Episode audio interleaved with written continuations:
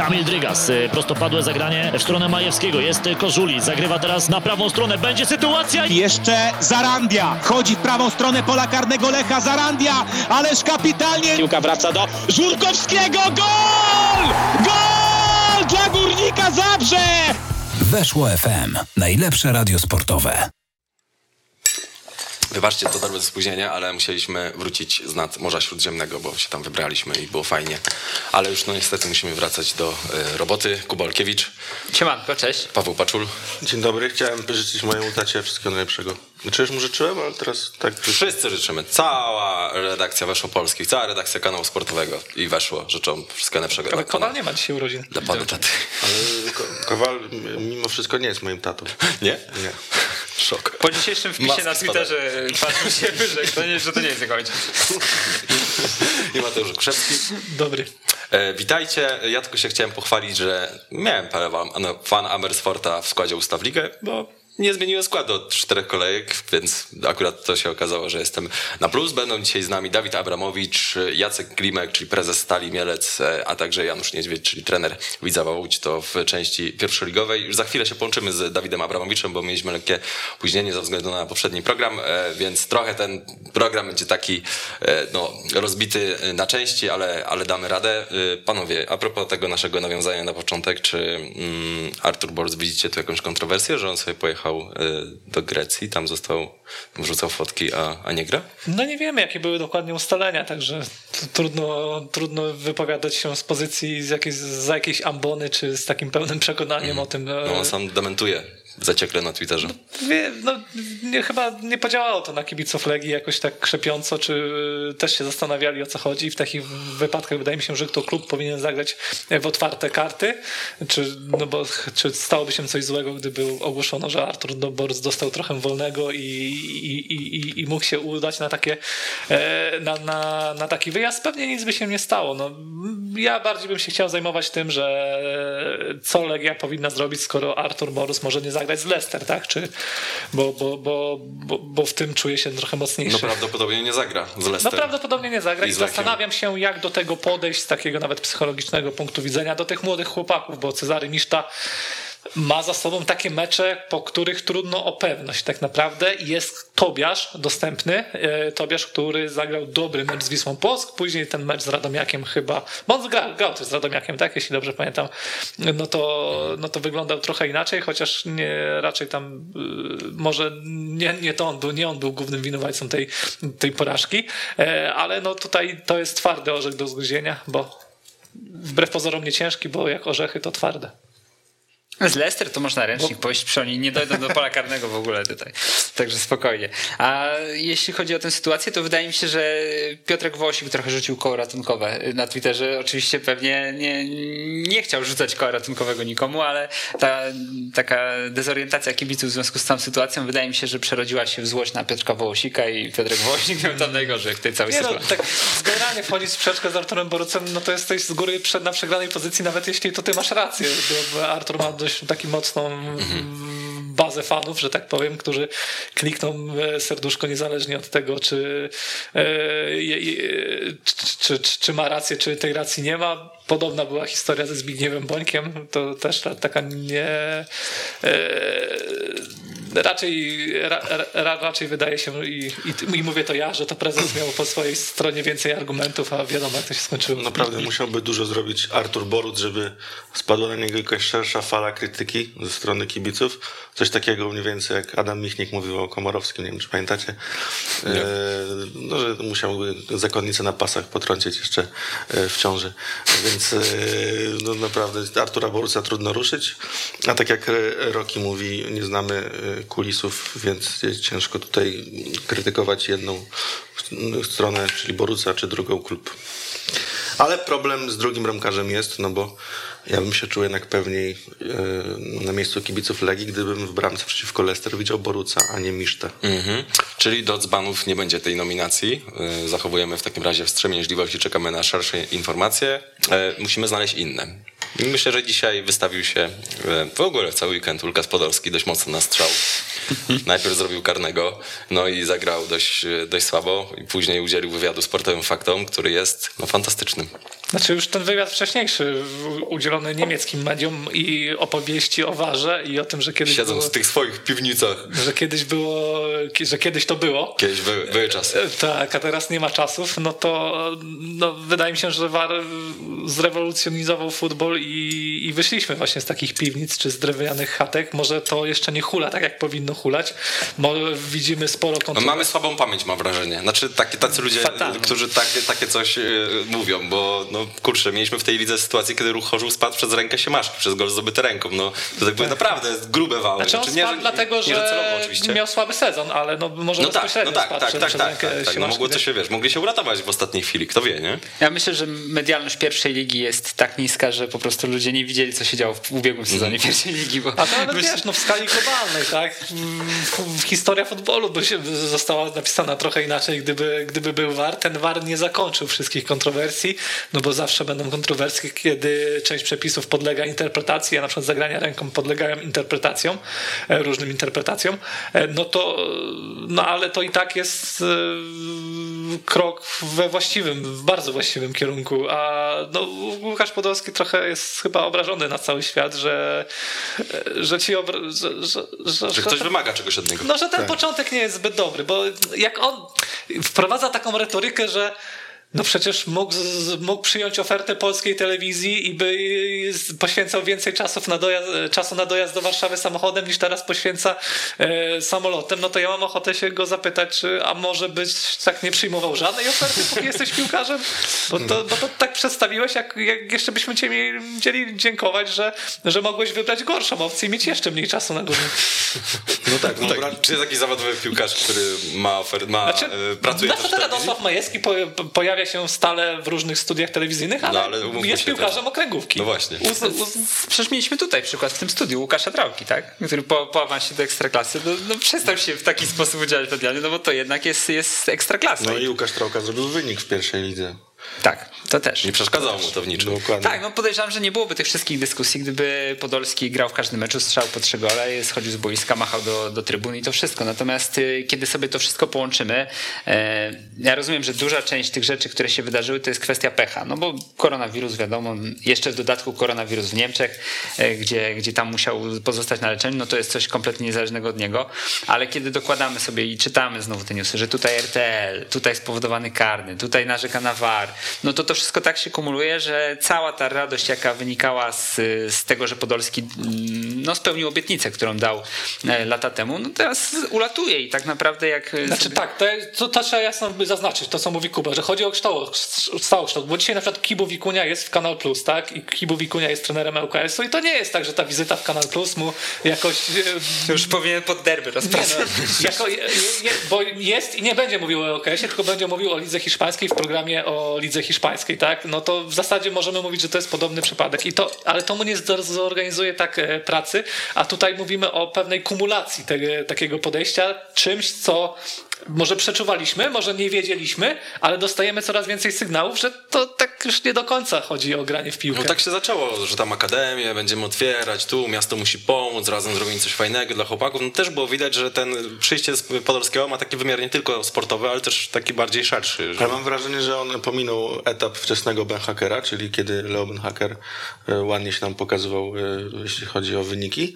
I zaczął od razu od późnego Ben Hackera, czyli ani wyniki, tylko siedzenie i ględzenie, że on tutaj wie najlepiej. a Tak Hacker do Feynordu jeździł, nie? Tak, my tutaj gramy w piłkę, wiadomo, słabo, ale no jednak e, na, porównując Podolskiego do, do tej ligi, nie, nie wyróżnia się i na razie nie jest lepszy nawet niż Richmond Baci, który też nie był najlepszy. Panowie, będzie tak, że jeśli strzeli te pięć goli, no to no, przestaniemy o tym rozmawiać, tylko zaczniemy analizować te jego bramki, bo no, to jest rzecz naturalna. Przykład najlepszy to jest moim zdaniem ostatnio Costa Runjaic, kiedy, kiedy są wyniki pogoni, no to nikomu nie przeszkadza, że on ma wywalone na język polski, a jak się zaczęły te wyniki trochę kończyć, czy trochę zmieniać na gorsze, no to, no to wszyscy, włącznie z naszym kochanym Kowalem, się odpalili y, i, i, i stało się to tematem. To jest trochę pewnie ułomność mediów, może ułomność kibiców, bo to często oni też wyciągają te argumenty w, w, w określonych momentach,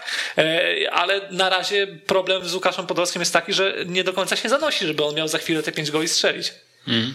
Tak, no i przy czym najgorsze jest to w tej sytuacji, że wszystkie takie prześmiewcze jakieś opinie, które krążyły, kiedy on tutaj przychodził, tak jak Kowal rzucił, że on nie będzie grał w meczach wyjazdowych, po czym okazuje się, że to jest jego pierwszy mecz wyjazdowy, a mamy już jesień, no, z zapasem październik, więc naprawdę trwa to i trwa. Mm, Możemy to na grafice w międzyczasie pokazać, jeżeli, jeżeli jesteście pod bronią, drodzy realizatorzy. To ładnie widać jak na grafice, że faktycznie u siebie zielone prawie wszystko. 200 minut y, w meczach w Zabrzu, jeśli dobrze pamiętam, i 45 no, z Niedalekiej dodajemy Nieciecz. Tak, w niedalekiej Nieciecz. No i jest to coś, y, co oczywiście tutaj też, no podejrzewam, że rządził głównie przypadek, że akurat wypadł z tych meczów wyjazdowych, a, a nie tak jak e, czasem Czyżby? to sugerowano, że, że sobie wybiera i do Białego Stoku na pewno nie pojedzie. No ale to jest właśnie problem Podolskiego, że są ludzie, którzy mówią, że a, gdzie mu się będzie chciało jechać do Białego Stoku, do Szczecina, do no, Mielca, jedzie, a on potem do mnie jedzie. No i... Może to jest dużo różnych dziwnych zbiegów okoliczności, ale kiedy jest aż tyle różnych zbiegów okoliczności, to jakieś ziarenko prawdy tam też może być. Dobra, przerwijmy na razie ten wątek, bo mamy naszego pierwszego rozmówcę, Dawid, Dawid Abramowicz z Radomiaka Radom. Witamy serdecznie. Cześć, dobry wieczór. Witam z, z Radomiaka Radom albo ze starożytnej Grecji. To się okaże. Nie, o tej, o tej porze z, Radomiaka Radą. W Radomiu się, że tej porze, dobra. E, nie chcę, żeby każdy wywiad z tobą miał nawiązanie do mitologii, ale z drugiej strony naturalnie wpadło mi porównanie Radomiaka, że jesteście jak odwrócony Ikar, bo Ikar dobrze zaczynał, ale źle kończył, a wy źle zaczynacie, ale te drugie połowy są całkiem, e, całkiem dobre w waszym wykonaniu. Wy zamierzacie kiedyś zagrać też dobrą pierwszą połowę? No ostatnio ta druga połowa nie była zbyt dobra, bo przegraliśmy, nie? Więc, więc troszeczkę... Więc troszeczkę ale znacznie lepiej wyglądaliście. No znacznie lepiej, ale niestety za, za to jak dobrze wyglądamy punktów nie dają. A nie chcemy płacić tak zwanego fryto, frytowego, tylko zdobywać punkty i walczyć o swoje. Mhm. Co się dzieje u was w szatni w przerwie, że po przerwach tak dobrze wyglądacie? Jak wyglądają te słynne suszarki Dariusza Banasika? Znaczy, trener bardziej emanuje spokojem niż y, jest zwolennikiem spokojnej rozmowy, aniżeli jakiegoś y, pobudzania, y, wykrzykiwania, frazesów bulgarnych. Bardziej spokojnie do tego podchodzi. I, I, wynika to chyba bardziej z tego, że nie mamy chyba nic do stracenia, skoro przegrywamy pierwszą połowę, więc nie pozostaje nic innego, jak w drugiej, w drugiej się podnieść i i grać w korzystny rezultat. Hmm. Dawidzie, czy ty jesteś zadowolony z tego, jak ty wyglądasz na początku tego sezonu? Mm, zależy do czego, do czego się odnieść. Czy, czy do moich wcześniejszych występów na tym poziomie, czy, czy do gry, kiedy w rundzie wiosennej wywalczyliśmy awans. Mhm. E, na pewno indywidualnie chciałbym mieć e, lepsze liczby, bo na tą chwilę e, to żadnej cegiełki nie udało się dołożyć do dorobku drużynowego, no ale nie chowam głowy w piasek i nie poddam się. Pozostaje jeszcze trochę meczy. Mam nadzieję, że uda się to przełożyć na najpierw powiedzmy na zero z tyłu, bo nie zapominajmy, jestem obrońcą później asysta i, i w, kolejce, w kolejce jakieś bramki. No właśnie się zdziwiłem, tak zaczą, zacząłeś mówić o, o, o, tych liczbach w ofensywie, kiedy rozmawiamy z obrońcą. To raczej często jest tak, że, że, że, że to piłkarze nas stopują, że halo, ja jestem odpowiedzialny przede wszystkim za inny rodzaj roboty, a ty od razu wyjechałeś gole, asysty i tak dalej. No jak brać, to już, to już, to już garściami. No, ostatnie wyniki też wskazują, że, że jako zespół w defensywie dosyć, dosyć dobrze funkcjonujemy, bo tego co mi się tam wydaje, y, jesteśmy chyba na drugim bądź trzecim miejscu, jeśli chodzi o stracone, stracone bramki, więc, więc, więc można zacząć od tych, od tych strzelonych bramek, których na tą chwilę mamy dosyć mało. A sprawdzałeś, co tam słychać u Petera Chybali?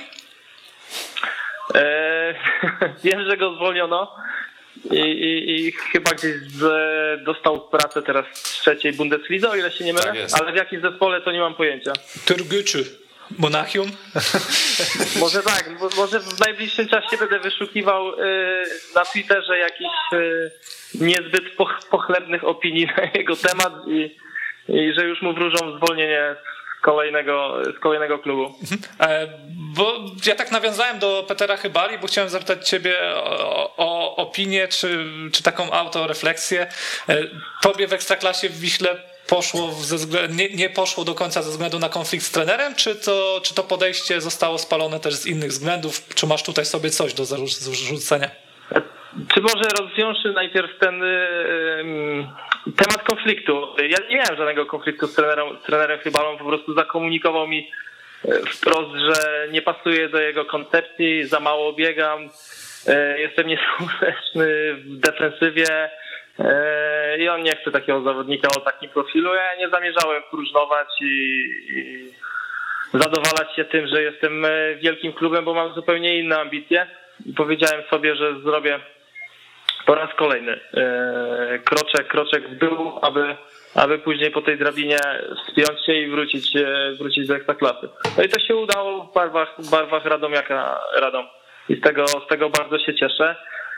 A trenerowi Chybali, no cóż, no życzyłem tylko, powod, życzyłem tylko powodzenia i wszystkiego dobrego. No jak przeszłość pokazała, nie, nie, wytrwał, nie wytrwał zbyt długo w No, swoich ale byłeś jednym z tych piłkarzy, na których patrzył trochę z podełba bez powodu. Przynajmniej tak, tak słyszałem. Znaczy wiecie co, ja byłem chyba jedynym zawodnikiem, który nie opuścił ani jednego treningu w okresie przygotowawczym. E, Schudłem 5 kilo, no ale wytrzymałem e, każdy, każdy trening. E, Każdy, kto mnie zna, wie, że, wie, że jestem tytanem pracy i, i lubię, lubię ciężką pracę. Mi tam warsztat bardzo pasował, bo uważam, że tak jak trenujesz, tak, tak grasz. No ale no niestety nie było mi dane występować na wiosnę, a podjąłem taką, a nie inną decyzję i uznałem, że będzie dla mnie korzystniej, że wrócę do miejsca przede wszystkim, gdzie, gdzie ktoś ma na mnie jakiś plan i ktoś, kto mnie chce. Ja do końca nie potrafię rozgryźć was jako Radomiaka, bo jesteście, mam wrażenie, drużyną trochę tak jak Wisła Kraków, twój były klub, która, któ- która może wygrać z każdym i może też z każdym przegrać i jakbym miał y, obstawiać wasze mecze, to od razu bym się z tego wypisywał, bo no, to, to możesz w zasadzie na maszynie losującej czasami to wszystko y, obstawiać i, i będziesz miał większą skuteczność.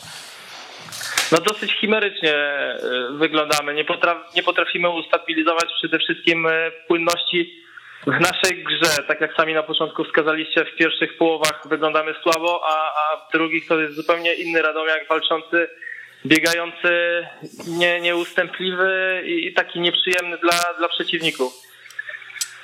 Gdzieś jak miałeś się czegokolwiek doszukiwać, no to właśnie e, w problemie tych pierwszych, pierwszych połów, bo jakbyśmy przełożyli, no może nie takie rewelacyjne drugie, a dwie, dwie takie bardziej wypośrodkowane, to wydaje mi się, że bylibyśmy teraz w innym położeniu niż, niż, niż teraz.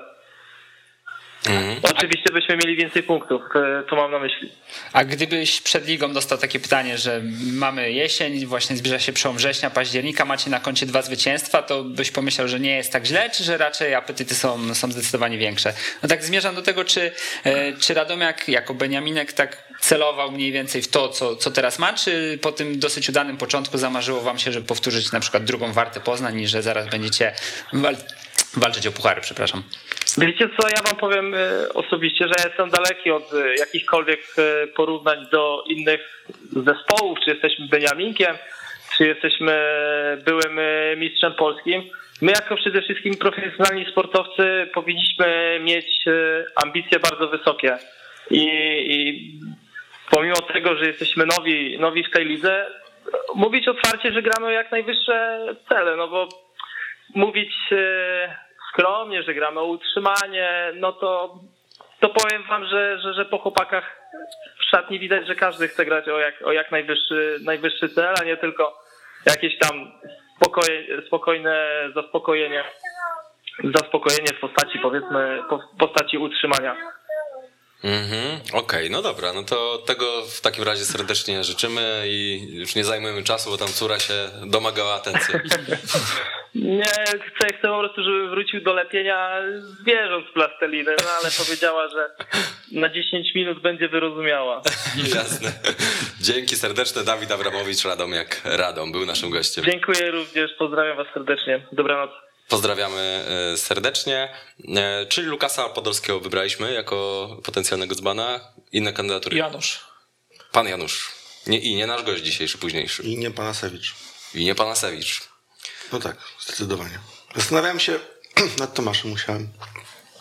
Niech, be- niech będzie. Uważam, że stracił kontrolę nad tym spotkaniem, a ręki Żygulowa, dobrze mówię to nazwisko, nie chcę się też za bardzo... Nie, Krywociuka. to nie był ten mecz. Krywociuka. Jezus, pomyliłem, przepraszam. E, Chodzi mi o... Krywociuk. Krywociuk. tak. No, nie wiem, ja już naprawdę się gubię w tym wszystkim i też wydaje mi się, że Tomasz Musiał nie miał tej wspomnianej kon- kontroli. A Jorginio? Za to pudło? No. Tak sobie... I za symulkę, że później próbował uskutecznić. Jorginio? Nie, Jorginio. Jorginio, już ustaliłem. No bardziej jest taki Jorginio, no. Jorginio.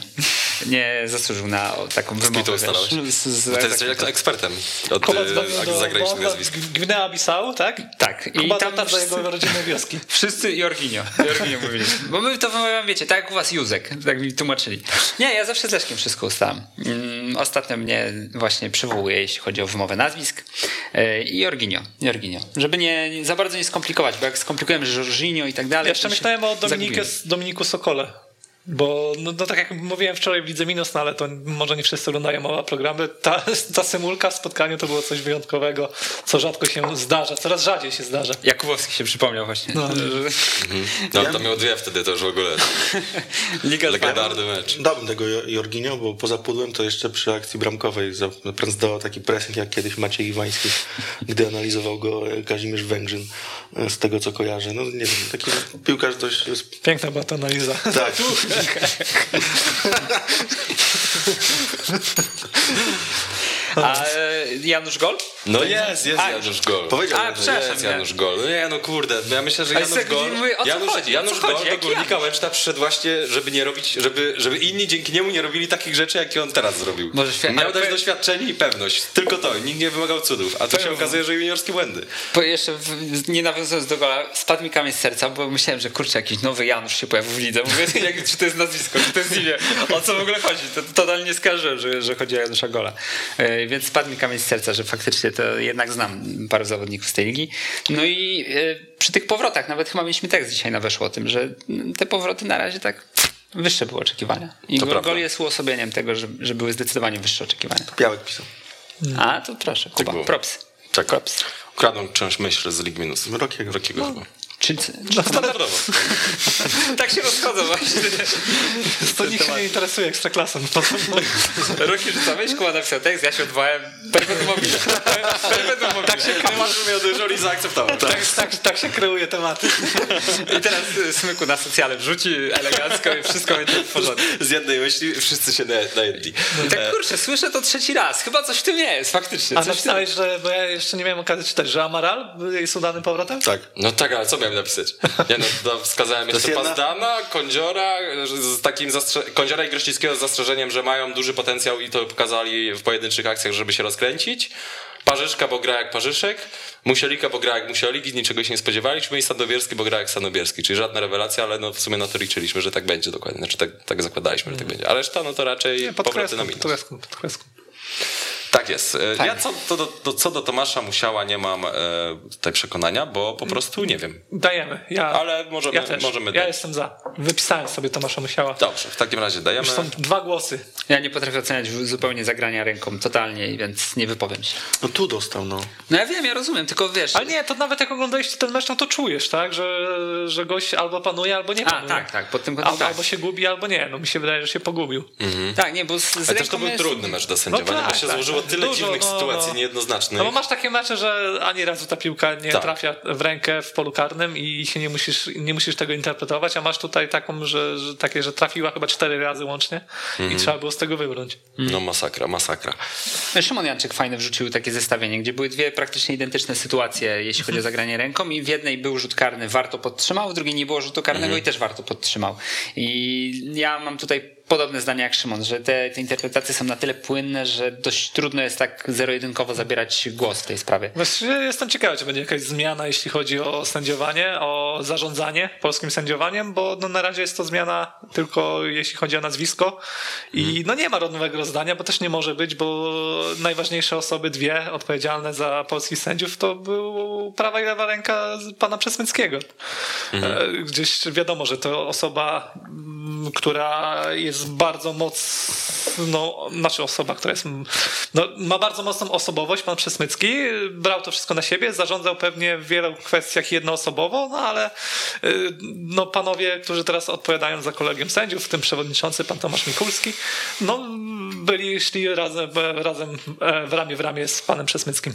Nie wiem, czy nie mamy trochę krótkiej ławki, jeśli chodzi o sędziowanie, bo tak y, jak sobie kojarzę, no miałem przyjemność y, pokibicować trochę klubowi z niższych lig przez parę lat i na każdym poziomie rozgrywkowym tak naprawdę były no, olbrzymie pretensje do, do sędziów. Nie no, to zmieniało się, zmieniało się. Teraz, Teraz się otworzyły, dużo. te, otworzyły się bo rzeczywiście była, był taki okres, no z dwa lata, trzy lata temu i trochę wcześniej, że ten, e, to e- elitarne grono sędziów ekstraklasowych było dość wąskie. Tak, było gdzieś 12 sędziów, 13 i i rzadko się zdarzało, że sędziował ktoś dodatkowy, został do, by, by, był dopuszczany. A jak, jak się zdarzał, to był to Wojciech Myć, który nie wiadomo dlaczego. No to, to jakiś Dobrynin posędziował mecz, tak. tego, No, ale bez A teraz, teraz się, o, no nie wiem, być może, ale teraz się otworzyło to tam... tak, około- aż, aż jak oglądam mecze, to muszę sprawdzać, kto to jest dokładnie, bo czasami się też To nie prawda. I też zyskuje na tym pierwsza liga, bo w pierwszej lidze często ci ekstraklasowi z doświadczeniem sędziują. I tak, ci, tak jak sobie zaczynamy, bo już no jest dziewiąta kolejka, to chyba możemy jakieś wnioski wyciągać, to nie ma takiej na razie przepaści pomiędzy tymi sędziami, którzy byli od lat za, sędziami Mhm. zawodowymi, tą polską elitą, a tymi, którzy e, bardziej okazjonalnie sędziują w ekstraklasie. Chyba jest Malec z Łodzi, taki No. arbiter. No jest, właśnie, się właśnie, Kos? tak. Kuźma. On fajnie. Ten kos Ale fajnie fajnie. gwizdże. No, Ale na przykład wrócił, wrócił Wajda do ekstraklasy, wrócił do ekstraklasy Jarzębak. Jarzębak. No ale właśnie, właśnie wymieniłeś Wajda Jarzębaka, jeszcze Sylwestrak jest chyba z takich arbitrów. Tak, który, Tak, Sylwestraka też lubię. To jest którzy mi w pierwszej lidze tak podpadli.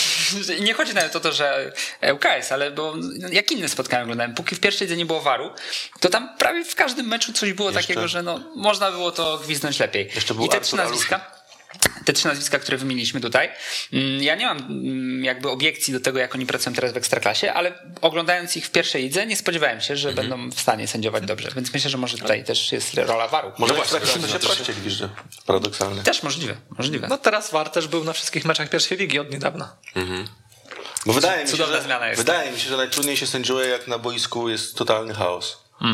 A mimo wszystko w pierwszej lidze jest większy chaos A też tempo, kwestia tempa. No tak, tak. Czyli sędziowie, którzy dostąpili zaszczytu sędziowania w Lidze Mistrzów często mówią, że Urlop. A- Urlop, jadą, odpoczywają. Leżaczek i elegancko. No właśnie Szymon Marczyniak mówi, że woli, że łatwiej się gwizdzi Ligę Mistrzów niż Ekstraklasę. No tak, no, ty, o tym też Roki powiedział, że masz, wiesz...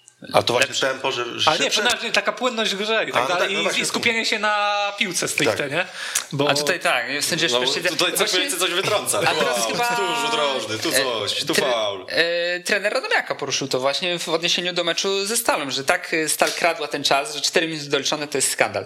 I faktycznie są takie mecze, że masz afera za aferą. Wychodzi piłka na aut, afera, już wszyscy koło sędziego. Potem jest faul jakiś w środku pola kompletnie nieistotny, znowu wszyscy biegną tutaj, brzęczą mu nad tym uchem.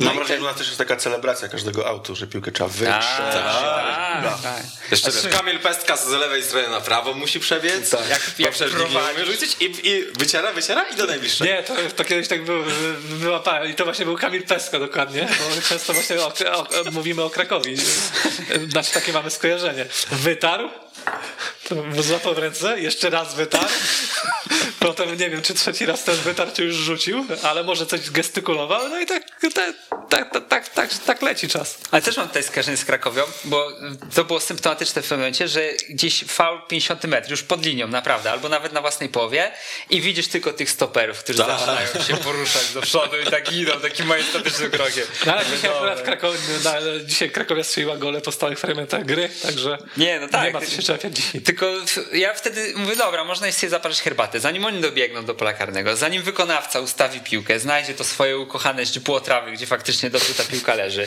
Zanim on weźmie rozbieg, zanim pokaże, gdzie chce grać. Jeszcze pogadać muszą z Jeszcze- tym drugim? Tak, oczywiście. Jeszcze sędzia. Nie, nie, Sędzia ja. od razu gwizdek, nie, ja patrzę w polu karnym, nie ciągajcie się. Dwóch sobie przywoła, chodźcie do mnie. Ja patrzę na zegarek. i w mur. No, tak, i w mur, albo pierwszego, nie? W- Kiedyś liczyłem e, pierwszą połowę meczu Lechia, Krakowia Lechia i tam wyszło z 20 minut efektywnego czasu gry. To jest y, makabra po prostu. Ja tak tego nie znoszę. Niesamowicie źle się to ogląda. A widzicie, no to trochę się z Podolskim zgodzimy, bo on też zwraca uwagę na tę płynność gry, której nie ma przez VAR. A myślę, że problem górnika, jeśli chodzi o płynność, to nie leży w was. Tak. To prawda. Jastrząb kolejki, panowie. Najjaśniejsza postać. Myślę, że dzisiaj się taka też wykreowała w postaci pewnego Dawno holenderskiego nie mieliśmy tak ciekawej rywalizacji. Bo no, przynajmniej trzech zawodników zagrało kapitalnie. Top, tak jest. Iwi Lopez, Dominik Kładun, Pele Van Amersfoort. Jako czwartego dałbym Flavio. Co szanowne gremium o tym sądzi? Mogę się zgodzić, bo, ale mam, na, mam nadzieję, że wygra Dominik Chładun, bo to naprawdę było fenomenalne. Co tam bronił chłopak. To prawda. To było A tak, też dobre. sobie sprawdziłem po notach, e, czy był jakiś równie spektakularny występ w tym sezonie. Chyba tylko raz daliśmy dziewiątkę bramkarzowi. e, Wladan Kowacewicz w meczu z Piastem Gliwice, no ale tam puścił dwa gole. Mhm. No to przebił ewidentnie Chładun. I to było też takie... No czasem wymagasz od bramkarza, żeby ci wybronił mecz. I tu ewidentnie mecz wybronił, bo ta Warta miała bardzo dużo y, sytuacji. I też w ogóle paradoksalnie mam wrażenie, że Warta ma więcej sytuacji w tym sezonie niż w zeszłym. E, Ale ma znacznie gorzej punktuje, bo w zeszłym Warcie potrzebowało czasem, potrzebowała czasem pół sytuacji, żeby strzelić gola. Kuzimski gdzieś tam się przepchał coś i, i te gole padały Tak. i jeden zerko i dawali radę to dotrzymać. A, a teraz jakby no, w ofensywie to jakoś wygląda, ale są nieskuteczne. Tak. I właśnie nie chcę pompować Zagłębia Lubin i nie będę tego robił, bo w, w, e, w każdym z tych trzech meczów, które ostatnio wygrali w lidze, mieli sporo szczęścia. No z Warto to mieli w cholerę tego szczęścia. Natomiast e, teraz będą mogli upychać takie mecze kolanem, bo mają, no, wydaje się, niezłego napastnika. A wcześniej tego brakowało i te punkty gdzieś uciekały. Moim zdaniem to wciąż nie będzie żadna jakaś mega drużyna. Będą w końcu, będą wygrywać i przegrywać na zmianę. Teraz trochę się poszczęściło w tych trzech meczach. No, ale z tym napastnikiem będzie im e, zdecydowanie łatwiej. Z, z tą wartą trochę mi się kojarzy, jak są te wszystkie takie ludowe przysłowia, bo jedno mamy takie, które dosyć często używamy w kontekście ekstraklasy, czyli frycowe, które musi zapłacić Beniaminek, ale jest też drugie, Klasyk. drugie, równie klasyczne, drugi sezon jest najtrudniejszy, bo już nie ma euforii Beniaminka, tylko jest drugi sezon, już się zaczyna A codzienność. jak się czytało wywiady z Piotrem Tworkiem albo słuchało przed y, sezonem, y, albo konferencje prasowe, to tam zawsze to padało. Zawsze ktoś go o to zapytał, albo on sam o tym wspomniał, zawsze. Ale drugi sezon Beniaminka czy frycowe? Bo to są E, drugi sezon Beniaminka. Drugi, to takie Frycowe być może było po awansie, nie, nie pamiętam już. Tak, no zastanawiam się jak do tego podejść, bo faktycznie... Ale Raków jest trochę zaprzeczeniem. No tak, ale Raków to inne pieniądze, inne możliwości, inne, Inny świat. inne życie na poziomie. Inne życie na poziomie. Natomiast no, Warta, wydaje mi się, że jeszcze pożaru nie ma, ale zastanawiam się, jak będzie wyglądał ten sezon, bo e, generalnie sądziłem, że liga będzie zdecydowanie bardziej rozwarstwiona, że będzie zaraz się stworzy taki ogonek dosyć, dosyć długi, złożony z tych Beniaminków z ubiegłego roku, czyli ze Stali Mielec głównie, z, z Warty, no i z tych, z tych noworocznych. A tutaj się okazuje, że tak naprawdę wszyscy już sobie jakieś zwycięstwa odnieśli i się zastanawiam, jak to będzie dalej wyglądało, bo myślałem na przykład, że Brookbet już się nie odkręci tak, tak szybko, że będzie sobie tak dryfował na dnie do momentu zwolnienia Lewandowskiego, potem będzie efekt nowej mocy i potem znowu na dnie. A tu proszę. No jeszcze są na blisko dna. I jedną, pozy- jedną pozycję przeskoczyli na razie.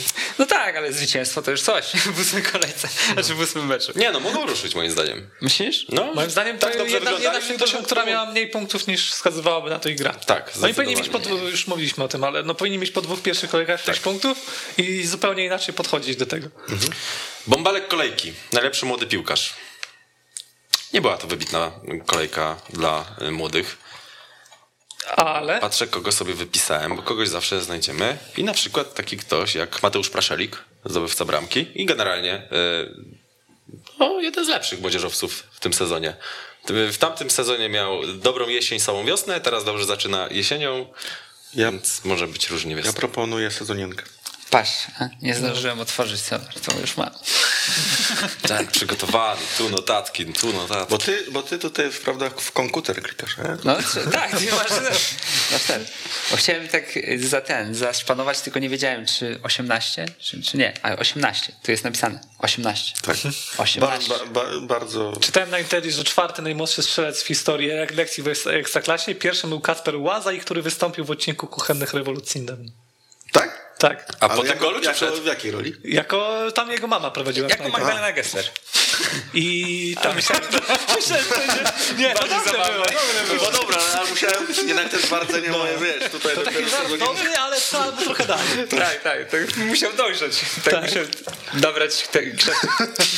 Kacper s- wpisałem sobie, co się z nim dzieje. Jest GKS Przodkowo, tam gdzie Mateusz Tak. Się wychował. Bo to była ta generacja piłkarzy wprowadzonych przez Boba Kaczmarka w Lechii. Tak. Tam jeszcze był Adam Duda. Kacprzycki. Młody Duda. Tak, Dawidowicz. Młody, tak. No i tylko 25 Dawidowicz lat, Młody Duda. poszła. Nie, Dawidowicz jeszcze ktoś się wybił. I Fra Frankowski jeszcze chyba. No Frankowski to ci powiem, Adam, Adam nawet Duda, lepiej bardziej niż... Niż Dawidowicz. Adam Duda spektakularnie poprowadził Ale- swoją karierę. Wiecie, jakiego klubu jest piłkarzem? Bałtyku? W Dalipusz. A niedawno był w Bałtyku. Trzecia liga, czy Ale Adam Duda, liga. Adam Duda y, kiedyś udzielił wywiadu dla 2.45. On został za- zapytany, czy pięć bramek w, y, to dużo w ekstraklasie, czy mało. A on mówi, że no całkiem sporo. Także polecam sobie. A jedną taką ładną strzelił ostatnio mi mignęła gdzieś na Twitterze piętą. Y, tak, z ruchem. Tak. No to szacun. Dobra, mamy dwie mocne Bartłomiej kandydatury. Kukułowicz. Kukułowicz, myślę, że jak najbardziej za asystę y, mu się to należy. Sam sobie to wyrwał. I czy jeszcze kogoś znajdziemy? Tak, wydaje mi się, że może Ameyo z dzisiaj O, no w sumie. albo Kacper Śpiewak. Bardziej Kacper Śpiewak, bo ładne było to uderzenie, uderzenie głową. Mhm. Pamiętacie taką bramkę, jak na Zawiszy kiedyś strzelił Paweł Brożek? Co wszyscy się zastanawiali, czy odgrywał, czy nie? Tak. Po takiej wrzutce? Tak, tak, tak, No tak, to, to tak. tak, też tak fajnie tyłem głowy. Ale wydaje mi się, że planował, bo to tak widać było, że podchodzi Znaczy pod śpiewak ten- planował na pewno, ale Brożek nie wiadomo. A, tak, tutaj Jeśli, nie- jeśli wiecie, czy Bro, Brożek strzelał, czy, czy nie, no to dajcie znać, bo to do, do dzisiaj nie, nie daje mi spać. Panie Pawle, jeśli pan nas ogląda, prosimy. Co o- był o tyłem do bramki po długim rogu, tak? To, No, tak, tak, tak. Ale tylko tak, tak musnął tylko, tak, tak, tak, snyrnął. tak, tak, tak. Tak jed, dla mnie jedna z bardziej pamiętnych bramek w ostatniej dekadzie. W Ale akurat dekadzie. Brożek był powtarzalny w tego typu golach, więc, znaczy nie, nie akurat konkretnie takich, ale generalnie sprytnych golach, Mhm. więc tutaj raczej go bym posądzał o celowość. A ze śpiewakiem nie wiem. Nie Dobra. no, śpiewak na pewno. Wrzucamy tę ankietę na Twittera kanału sportowego i zapraszamy Was do głosowania. Tymczasem mamy już na antenie naszego drugiego gościa. Dzień dobry. Dobry wieczór. Witam. Nie słychać. Mamy problem z głosem, to już, to już możemy teraz powiedzieć, więc Un- Unmute, unmute. Nie to wiem, może damy bo- chwilę e, chłopakom z naszej realizatorki, żeby, żeby sprawdzili o co chodzi, bo tutaj słyszymy, że prezes nas słyszy. Ja słyszę doskonale, tak. Nie, Kuba, my nie słyszymy. Tutaj teraz rozmawiam z naszym wydawcą. Teraz? O, słyszymy się. Dobry wieczór, panie prezesie. Jacek Krymek, prezes Stali Mielec. Witam serdecznie. E, Witamy ponownie, panie prezesie. Generalnie duży szacun, że pan y, zgodził się na tę rozmowę, bo poróżniliśmy A się nie, kiedyś. to ja właśnie chciałem inaczej powiedzieć, bo zawsze dzwoniliśmy jak było źle, a teraz w końcu zadzwoniliśmy jak O. jest dobrze i możemy trochę pochwalić. E, Bardzo dziękuję. Dobrze jest sportowo, ale organizacyjnie tutaj można dyskutować i w sumie po to też zadzwoniliśmy do, do prezesa, bo pan wystosował taki list do radnych Mielca o to, żeby wsparli klub pięcioma milionami złotych. Z jakim odbiorem się ten list spotkał? No bo jak się go czytało, to miało się takie wrażenie, że kurczę, no naprawdę nie jest dobrze i te, te grzechy z lat ubiegłych teraz wychodzą dość obficie niestety. Znaczy tak po kolei. No. Nie jest e, nic e, sensacyjnego, ponieważ jedna z drużyn ekstraklasowych w ubiegłym e, miesiącu też zwróciła się do swojego miasta o pożyczkę w wysokości 2 milionów i, i otrzymała tą pożyczkę. My e, aplikujemy do miasta o 5 milionów i to nie jest e, 5 milionów, które chcemy otrzymać, bo, bo chcemy e, się fajnie bawić w piłkę nożną, tylko też chcemy pożyczkę i mamy gdzieś jakiś plan, żeby, ją, żeby spłacić tą pożyczkę. Tak, ciągną się zaszłości, mamy pewne zobowiązania, które przejęliśmy i nie chcę tutaj wchodzić w szczegóły, czy to było dobre zarządzanie, czy niedobre, bo, bo, bo ja to przejąłem, dostałem zadanie, żeby, żebyśmy się utrzymali w ekstraklasie i żebyśmy ustabilizowali w, w tym sezonie finanse i oczywiście, żebyśmy zostali w lidze, więc e, no robię to. Są, jest Jest kilka elementów na pozyskanie środków. Miasto, akcje, szukamy inwestora, który, który miałby ochotę nas wspomóc i, i czerpać z tego kontentu reklamowego naszego klubu. Więc nie widzę tu nic, żadnej sytuacji nadzwyczajnej. No tak się dzieje, jeżeli się ma klub na dorobku, który jest dopiero drugi sezon w Ekstraklasie, no to, no to nie ma łatwo, no tak to trzeba powiedzieć. A czy bez tej pożyczki grozi taka sytuacja stali, że nie dokończy tego sezonu? Czy to w ogóle nie jest y, możliwe ani brane przez Pana pod uwagę? Nie jest to brane pod uwagę przeze mnie, ponieważ dzisiaj też miałem spotkanie z kolejnymi e, ludźmi z dużego biznesu, którzy, którzy są zainteresowani ten klub wspierać i, i, przypominam wszystkim, że w tym kraju jest 944 miasta, a, a tylko 16 gra w Ekstraklasie, więc to jest wielki majątek dla naszego Podkarpacia, to jest wielki majątek dla tego miasta i myślę, że jest sporo osób, które dysponują wielkimi środkami i nie pozwolą, żeby temu klubowi się stała krzywda, więc y, mówię, wyjście e, naprzeciwko, jeśli chodzi o finanse, to jest jeden z zabiegów, który ma e, pokryć lukę budżetową, którą na dzisiaj mamy i żeśmy ją zdiagnozowali i, i walczymy. No i to jest jakby cały, cała, cała opowieść o tej sytuacji. A to ten list też był trochę takim wołaniem o pomoc, żeby zmobilizowało się, zmobilizował się lokalny biznes? Oczywiście trochę tak, bo, bo, bo przyszedł taki moment, że, że wszyscy y, kibicują, wszyscy się bardzo cieszą, wszyscy się y, identyfikują z tym klubem i na każdym poziomie się, że tak powiem, chwalą tym, y, tym sukcesem, ale, ale dzisiaj przychodzi taki moment, że no, wiele osób musi odpowiedzieć na pytanie, czy tą piłkę chcemy tutaj robić, bo, bo, bo wszyscy się deklarują, że chcemy, więc dzisiaj prezes mówi sprawdzam. E, zobaczymy, kto chce tą piłkę i absolutnie jestem przekonany i wierzę, że że absolutnie chcemy tej piłki, zrobimy wszystko, żebyśmy zostali w tej ekstraklasie, bo naprawdę to jest wielkie wydarzenie dla regionu i dla klubu. Mhm. Ja chciałem zapytać się o tę sprawę z, z automatycznym przedłużeniem się kontraktów trenerów, którzy już w stali nie pracowali, a mieli taki zapis e, w przypadku utrzymania. E, to jest coś, po czym można wyciągnąć konsekwencje w stosunku do ludzi, którzy takie umowy zawarli, czy, czy nie? No bo to szczerze mówiąc, w skali ekstraklasy, gdzie przerabialiśmy różne rzeczy, to nawet to wydaje się dość skandaliczne. No, ja już się na ten temat wypowiadałem, nie chcę tutaj e, oceniać. Słowo skandaliczne jest absolutnie, absolutnie adekwatne do tej sytuacji.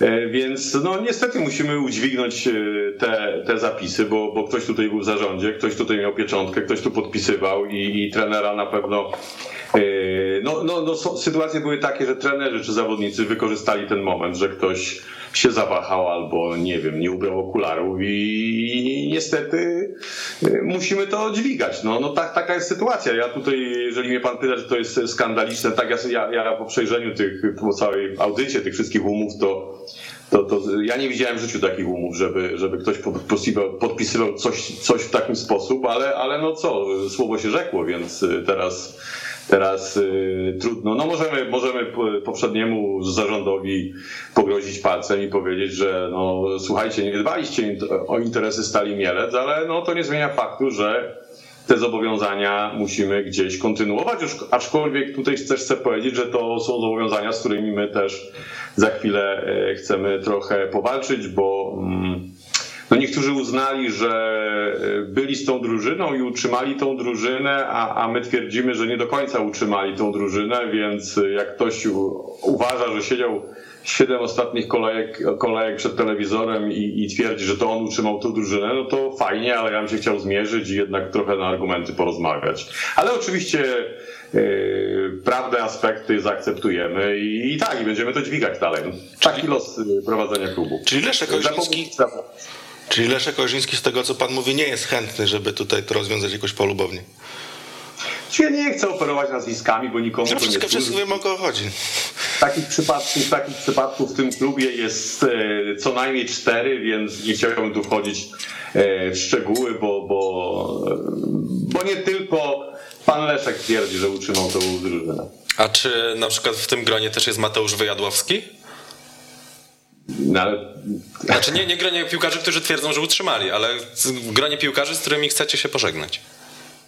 Znaczy, sytuacja jest następująca. No, Wyjadłowski, zawodnik nasz, który przyszedł, y, bo miał mm, nasz nowy trener y, wizję, że ten chłopak będzie grał. Dzisiaj jest u nas, dzisiaj funkcjonuje i, i, i nie wolno nikogo przekreślać. No, dzisiaj jest w drugiej drużynie, walczy, zagra 3-4 dobre mecze, przesunie, zostanie przesunięty do pierwszej drużyny i będzie grał. Więc jestem daleki oceniać, żeby, żeby kogoś po jednym meczu, gdzie na górniku wyglądał bardzo słabo, żeby go skreślać, ale, ale to, to, to już jakby bardziej pytanie do trenera, nie do mnie, bo ja nie wchodzę w te kompetencje, to, to nie moja działka absolutnie. No tak, no bo pytam dlatego, że właśnie dotarliśmy do informacji, że e, no, trener już zdążył zaakceptować ten transfer i zdążył też już przekreślić tego chłopaka i, i podjęliście próbę, żeby jakoś to rozwiązać, ale, ale Wiadłowski no, chciał walczyć o, o swoje. Znaczy, ale to każdy zawodnik dzisiaj, który ma kontrakt do czerwca, walczy i ma opcję, że w grudniu, jeżeli nie wywalczy przynajmniej szansy na granie w ekstraklasie, a będzie grał w drugiej drużynie, no to, no to jeżeli ma honor, ambicje i, i, i, i chce grać dalej w piłkę, to w grudniu poszuka sobie nowego rozwiązania. Natomiast jak będzie chciał kontynuować a co się często zdarza, zawodnicy niektórzy są bardzo wygodni i Mielec im się bardzo podoba i bardzo chętnie spędzają tu mile czas do końca kontraktu, no to, no to będzie spędzał. Ja głęboko wierzę, że ten chłopak, jak tu przychodził w paru meczach sparingowych, wyglądał w miarę pozytywnie, więc no dajmy mu szansę, nie skreślajmy go od razu. Trener nasz y, ma, ma taką zasadę, że, że, że rotuje tymi chłopakami, y, przesuwa, potem wraca do nich, więc nie, nie chciałbym tu wchodzić w taką kompetencję i, i skreślać jednego zawodnika, który, który gdzieś udzielił wywiadu i jest trochę pokrzywdzony. No futbol jest taki, że, że, że, że potrafi skrzywdzić, ale potrafi bardzo szybko nagrodzić, więc głowy do góry i trzeba walczyć. A ciężko dzisiaj przekonać piłkarza do gry w Stali Mielec? Bo trochę, trochę, trochę w końcówce okienka z jednej strony piłkarze, którzy byli na musiku i którym ciężko było znaleźć zatrudnienie typu Kort Wrzesiński, e, zatrudnienie na poziomie ekstraklasy, z drugiej strony fajny ruch z Fabianem Piaseckim, tak się zastanawiam, jaka jest dzisiaj pozycja rynkowa Stali Mielec. Powiem tak, jest pozycja rynkowa Stali Mielec dokładnie jest taka sama jak każdego innego klubu. Jeśli Stal Mielec No będzie... nie, no jednak piłkarze woleliby grać w Legii niż w Stali Mielec. No, moje zdanie zupełnie jest inne, mogę się od Was bardzo różnić, ale, ale uważam, że jeżeli e, kontrakt jest na odpowiednią kwotę, to, to może 25% piłkarzy kalkuluje, gdzie chce grać i analizuje to, natomiast większość e, wybiera kluby, gdzie dobrze płacą, więc jeżeli Stal Mielec będzie dysponować dużym budżetem, to chcę panu powiedzieć, że każdy przyjdzie do nas i absolutnie ani nazwa, ani miasto nie będzie mu tego przeszkadzało. No, no takie są realia futbolu, ja też to absolutnie rozumiem, bo każdy tutaj w, w tym biznesie ma kilka lat kariery i, nikt nie chce czekać, każdy chce podpisać super świetny kontrakt i, i przez najbliższe 8-9 lat zapewnić sobie przyszłość. Więc jak mnie pan pyta, czy ktoś przyjdzie do Stali Mielec, to chcę panu powiedzieć, jak będę dysponował odpowiednią kwotą, każdy przyjdzie. Okej. Okay. No, to tak podejrzewałem. No dobra, to jeszcze nawiązując do tych transferów, dlaczego tak późno? Czy to było tak, że przeprowadziliście bardzo skromne ruchy transferowe, licząc, że jakoś to będzie wyglądało, ale okazało się po pierwszych kolejkach, że no jednak średnio wygląda i stąd w, samym, w samej końcówce okienka kilka takich transferów last minute? Nie, to było absolutnie przemyślane, bo trener do nas przyszedł, trener też obserwował to, to, tą sytuację na rynku. My też, my też nie mogliśmy się tutaj porwać. No, mieliśmy kilka fajnych ofert, ale, ale nie było na nas na, na nie stać, więc wiedzieliśmy dobrze, że granie w Stali Mielec jest bardzo fajne i atrakcyjne, bo to jest ekstraklasa i, i, i to jest okno na świat.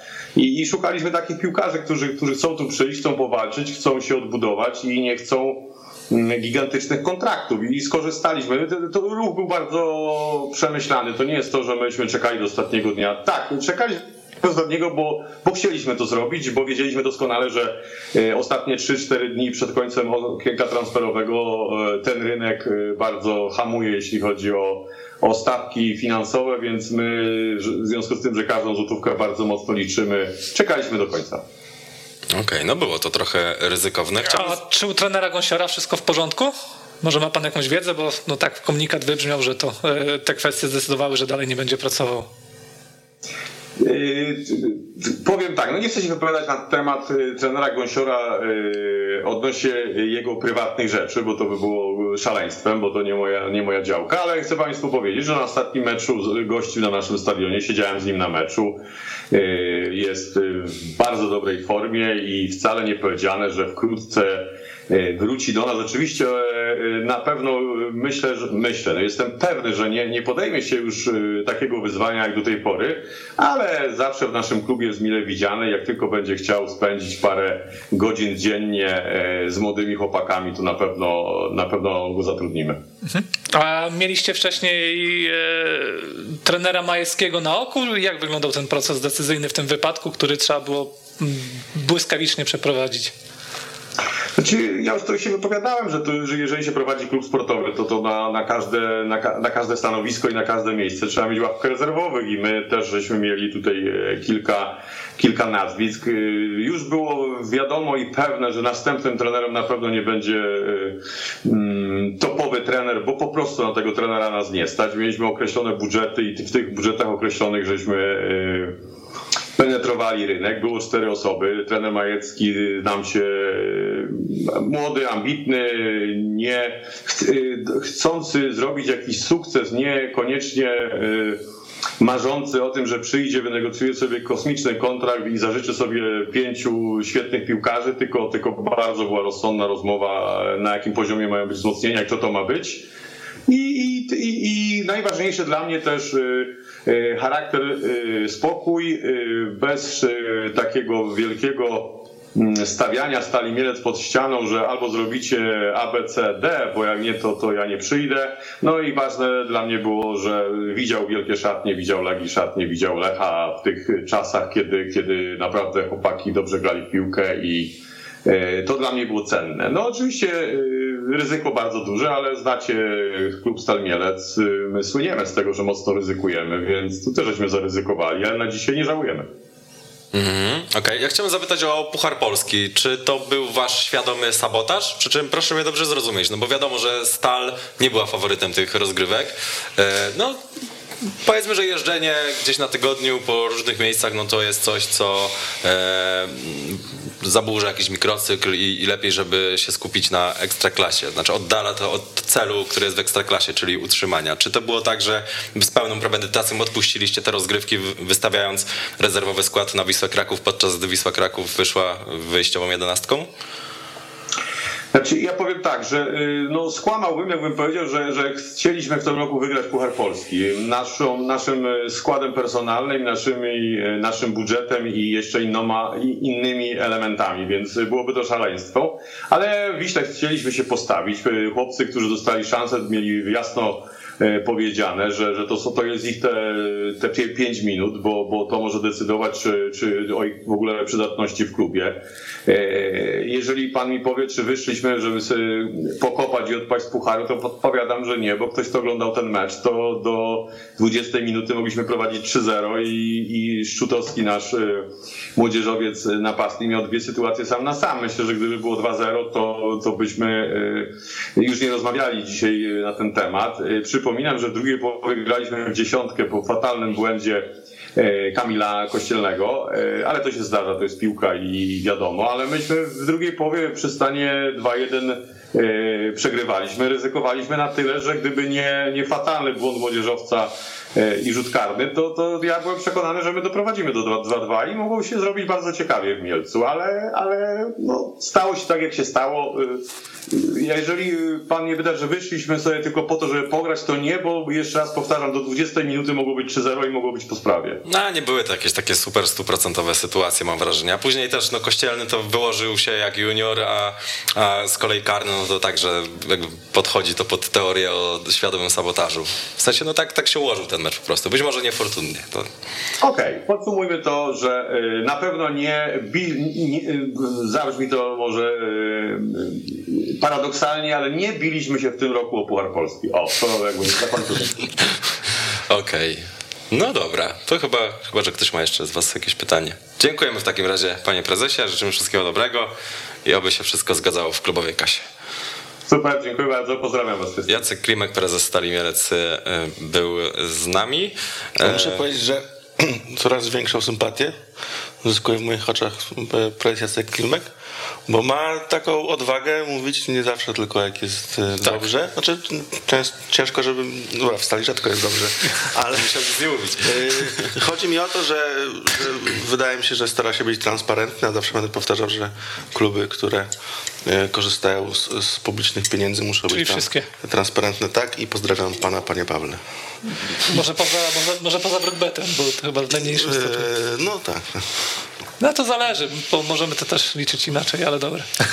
A to jest coś, co, co powinniśmy, przez co powinniśmy, znaczy inaczej, czy powinniśmy patrzeć na stal nieco przychylniejszym okiem, patrząc na to, że w sumie ona płaci do tej pory za te grzechy nie swoje. Nie, nie, nie ci Znaczy, ludzie trochę nie zawinili. swoje, swoje, tak. Swoje, innych ludzi. No innych ludzi, tak. No, którzy byli też zawsze Bo to był trochę to- polityczny klub.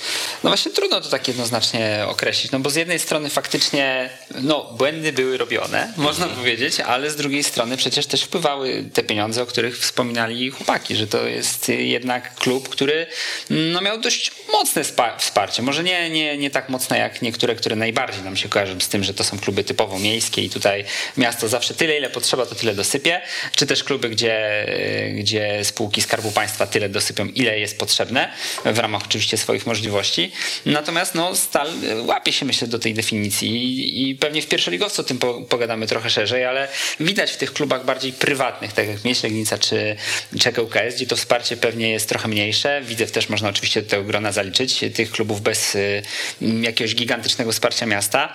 Mm, Czuć taki żal, że, że rywalizują z klubami, które to wsparcie mają, mniejsze, większe, ale, ale gdzie jednak się pojawia w, w budżecie dość istotna kwota, którą możesz przeznaczyć na przykład na pierwszą drużynę, tudzież kontrakty albo kwoty transferowe. Yy, Więc no, nie rozgrzeszałbym tak totalnie stali, że no, były błędy i, i szkoda i tyle. Bo, bo jednak one były powiązane z tym, jak, jak wówczas klub korzystał na, na różnych wsparciach z różnych stron. Formach wsparcia. No tak, typowy awans na e, kredyt. Żeby formalności stało się zadość, jeszcze musimy wybrać Borysiuka kolejki. Ja chciałbym nominować Mahira Emreligo. Nie jest to kontrowersyjna kandydatura. Ja chciałbym nominować Iwiego Lopeza mimo wszystko. Mimo wszystko? No bo popełnił błąd Cezary Miszta przy, Popełnił, przy, przy ale golu. sam gol piękny. Ale gol ładny. I jest to pewna... Wczoraj też napomknęliśmy o tych trzech golach w, ty, w tydzień e, z rzutów wolnych, a cierpieliśmy często na, czy w ostatnich latach cierpieliśmy na brak takich świetnych wykonawców. I można by się nawet zastanawiać i powinniśmy to zrobić na weszło i chyba zrobimy. Jakiś ranking e, odpalić najlep- najlepiej wykorzystających rzuty wolne w Ekstraklasie w XXI wieku na przykład. O. Albo jeszcze, żeby Leszek Pisz się załapał, to jeszcze te lata 90. damy. W wolnej Polsce. O, to jest taki dobry wyraz. W wolnej Polsce. W XXI wieku ja już się zastanawiam na szybko i Stylić? Bo Barry no, Douglas. Barry trochę Douglas miał jak pierwszy mi. No pytanie, jak to liczbowo wygląda, nie? Pamiętam piękną bramkę Stylicia na Legii e, z rzutu wolnego. Edson. Edson. Dobrze mi się kojarzy? Sebastian Mila. Tak. No. A bierzemy też pod uwagę e, jakość dośrodkowań? Nie. Czy tylko, tylko strzały? Nie, tylko Okej. strzały. Bo na przykład jak dośrodkowałem, to Furman by się mógł załapać gdzieś tam w czołówce, ale, ale strzałów nie ma jakichś wybitnych. Hm? Konstantin ah. Vassiliev? No Autor tak. tekstu się zastanowi. Spokojnie, nie podpowiadajcie. To można się zgłosić.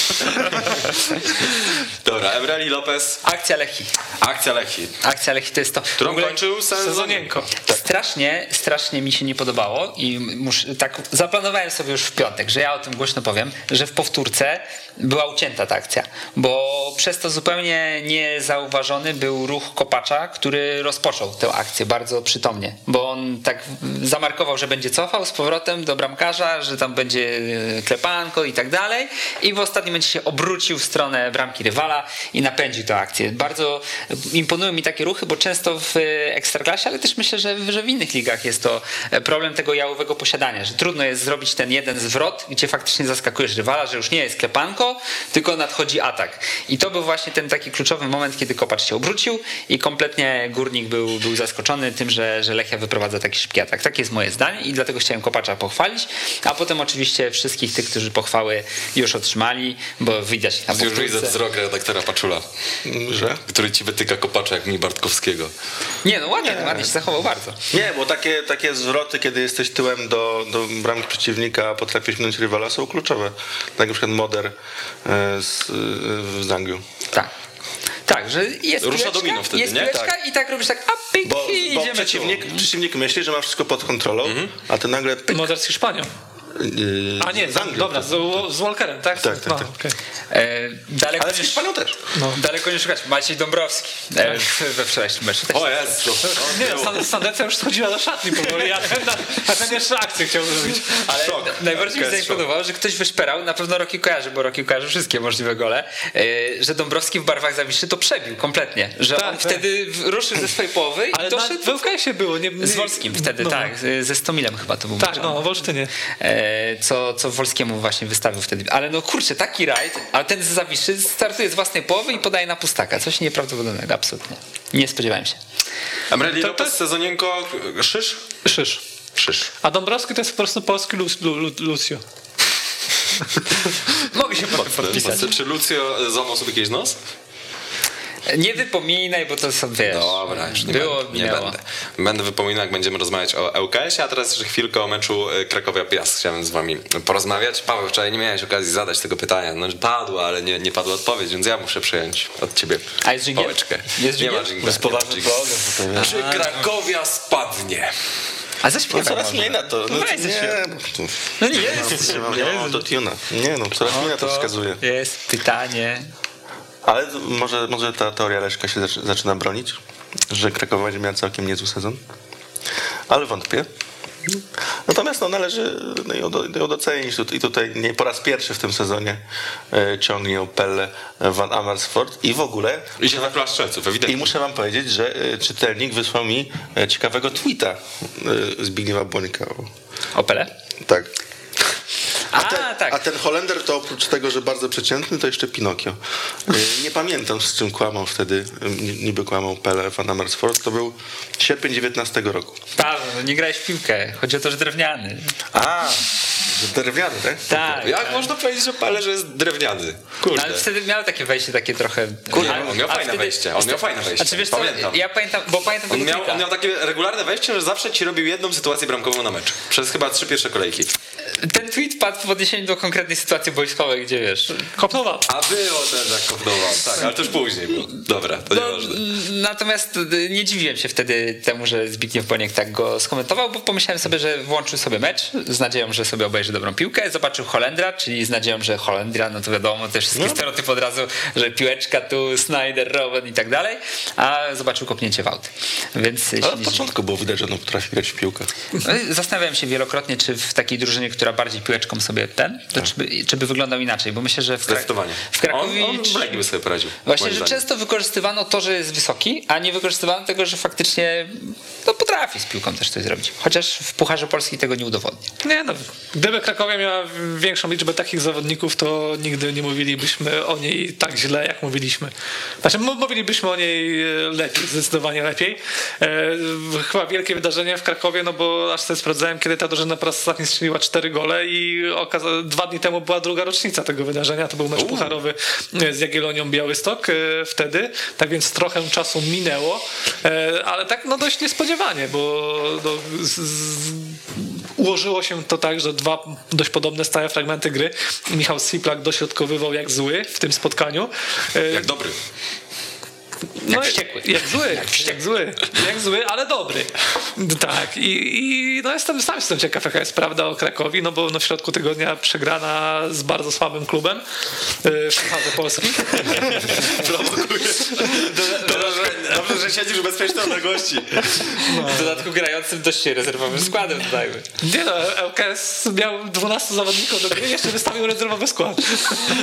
A mimo wszystko awansował.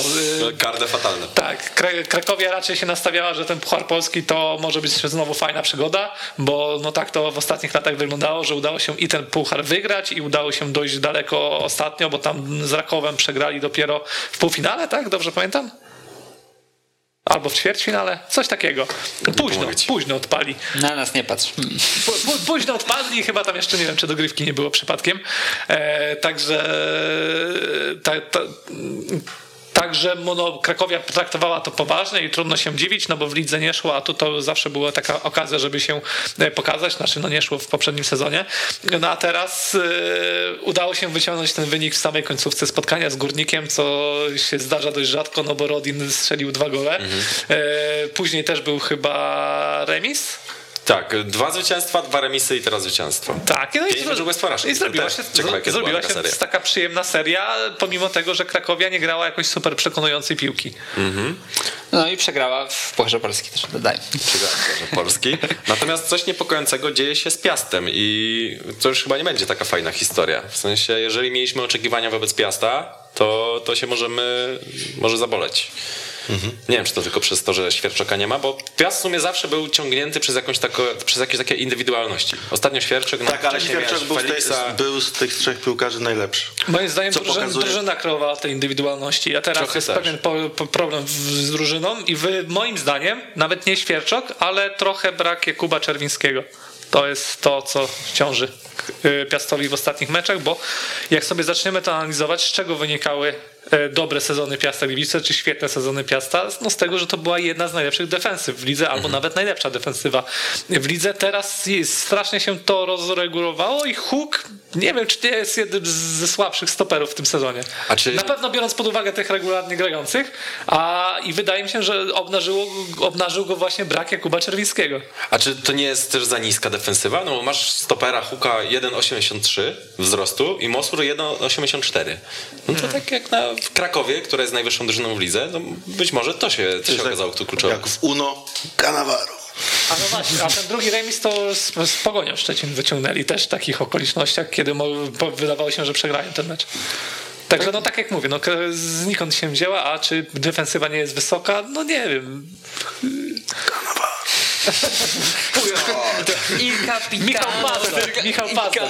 Michał Pazdan. No ale oni też mieli często przy sobie y, drugiego wysokiego.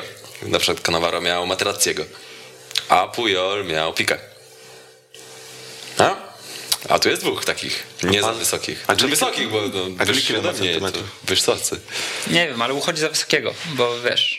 A Bo nie dyga. Miguelito Munoz 24 lata. Zaraz wam sprawdzę. A sobie gadałem, o, sobie gadałem o Pawle Zagumnym. Tak mówię, chciałem troszeczkę, że trochę się znałem z tej siatkówce, a ten Zagumny to nie był taki wysoki. Wchodzę na Wikipedię 200. No to się. Ale wiesz, no w siatkówce to się inaczej liczy. To był jeden z najniższych, taki można powiedzieć knypek. Wołali do niego mały. Na pewno. E, ja wyciągnąłem, ponieważ otworzyłem Ej, flash Miguel. Munoz ma też 182. No coś tu poszło nie tak chyba. Jak Kuba wyciągnąłeś? Nie wiem. Wyciągnąłeś. No taka dość, dość, dość prosta teoria i pewnie nie ma zbyt wiele sensu, no ale to jest po prostu niska defensywa. A w lidze, w której co druga drużyna, e, kiedy nie wie co zrobić, to pałuje do środkowania, to może być trudne. No ale to jest też problem Piasta, że no, nie ma tego lidera ofensywy, ale no, nie ma też lidera defensywy i niezależnie od tego, ile wzrostu mają e, tanci zawodnicy, to często nie popełniają błędów wynikających z tego, że brakuje im centymetrów, tylko z tego, że na przykład nie potrafią się ustawić albo, al, albo innego typu błędy. Trzeba by wszystkie bramki, jakie Piast stracił w tym sezonie, prześledzić. Ale się To nawet, to się zgłosi. zadań się zrobiło na jutro. Ciekawe, kto ma dyżur, żeby to wszystko porozdzielać. Przemek i Halak. A, to przęgnę. Ja tak początek sezonu miał udany Wida na przykład, a, a w, w tym meczu było go trochę mniej. No Kądzior na pewno będzie taką No indywidualną. już widać, że szukają go cały czas. Tak, będzie, będzie kluczowym piłkarzem Piasta. Ale trzeba podkreślić tę defensywę, bo otworzyłem flash scora i faktycznie jest to dosyć wstrząsający wynik, bo to jest 14 straconych goli po dzisiejszym meczu już, czyli na przykład dwa razy więcej niż Radomiak. Ja myślę, że oni w tych mistrzowskich, zobaczymy ile miał w mistrzowskim sezonie. O, to musiałbym wyjść z flash scora, ale to Kuba ma komputer, to zer- zerknie, a ja w tym czasie będę was dalej Czekaj, zabawiał muszę ciekaw... odpisać na Whatsappie. A ja będę dalej zabawiał was ciekawe się wydaje, że, nie, miał jakoś dużo w mistrzowskim. Piast y, ma najwięcej straconych goli poza Krakowią, Wisłą, no ale to W Kraków. sezonie, w całym sezonie mistrzowskim Piast stracił 33 gole. A teraz już 14, tak? No to, Tak, to, tak, to tak. w tym tempie do końca rundy mogą już to przebić. A było 37 kolejek, przypominam. No.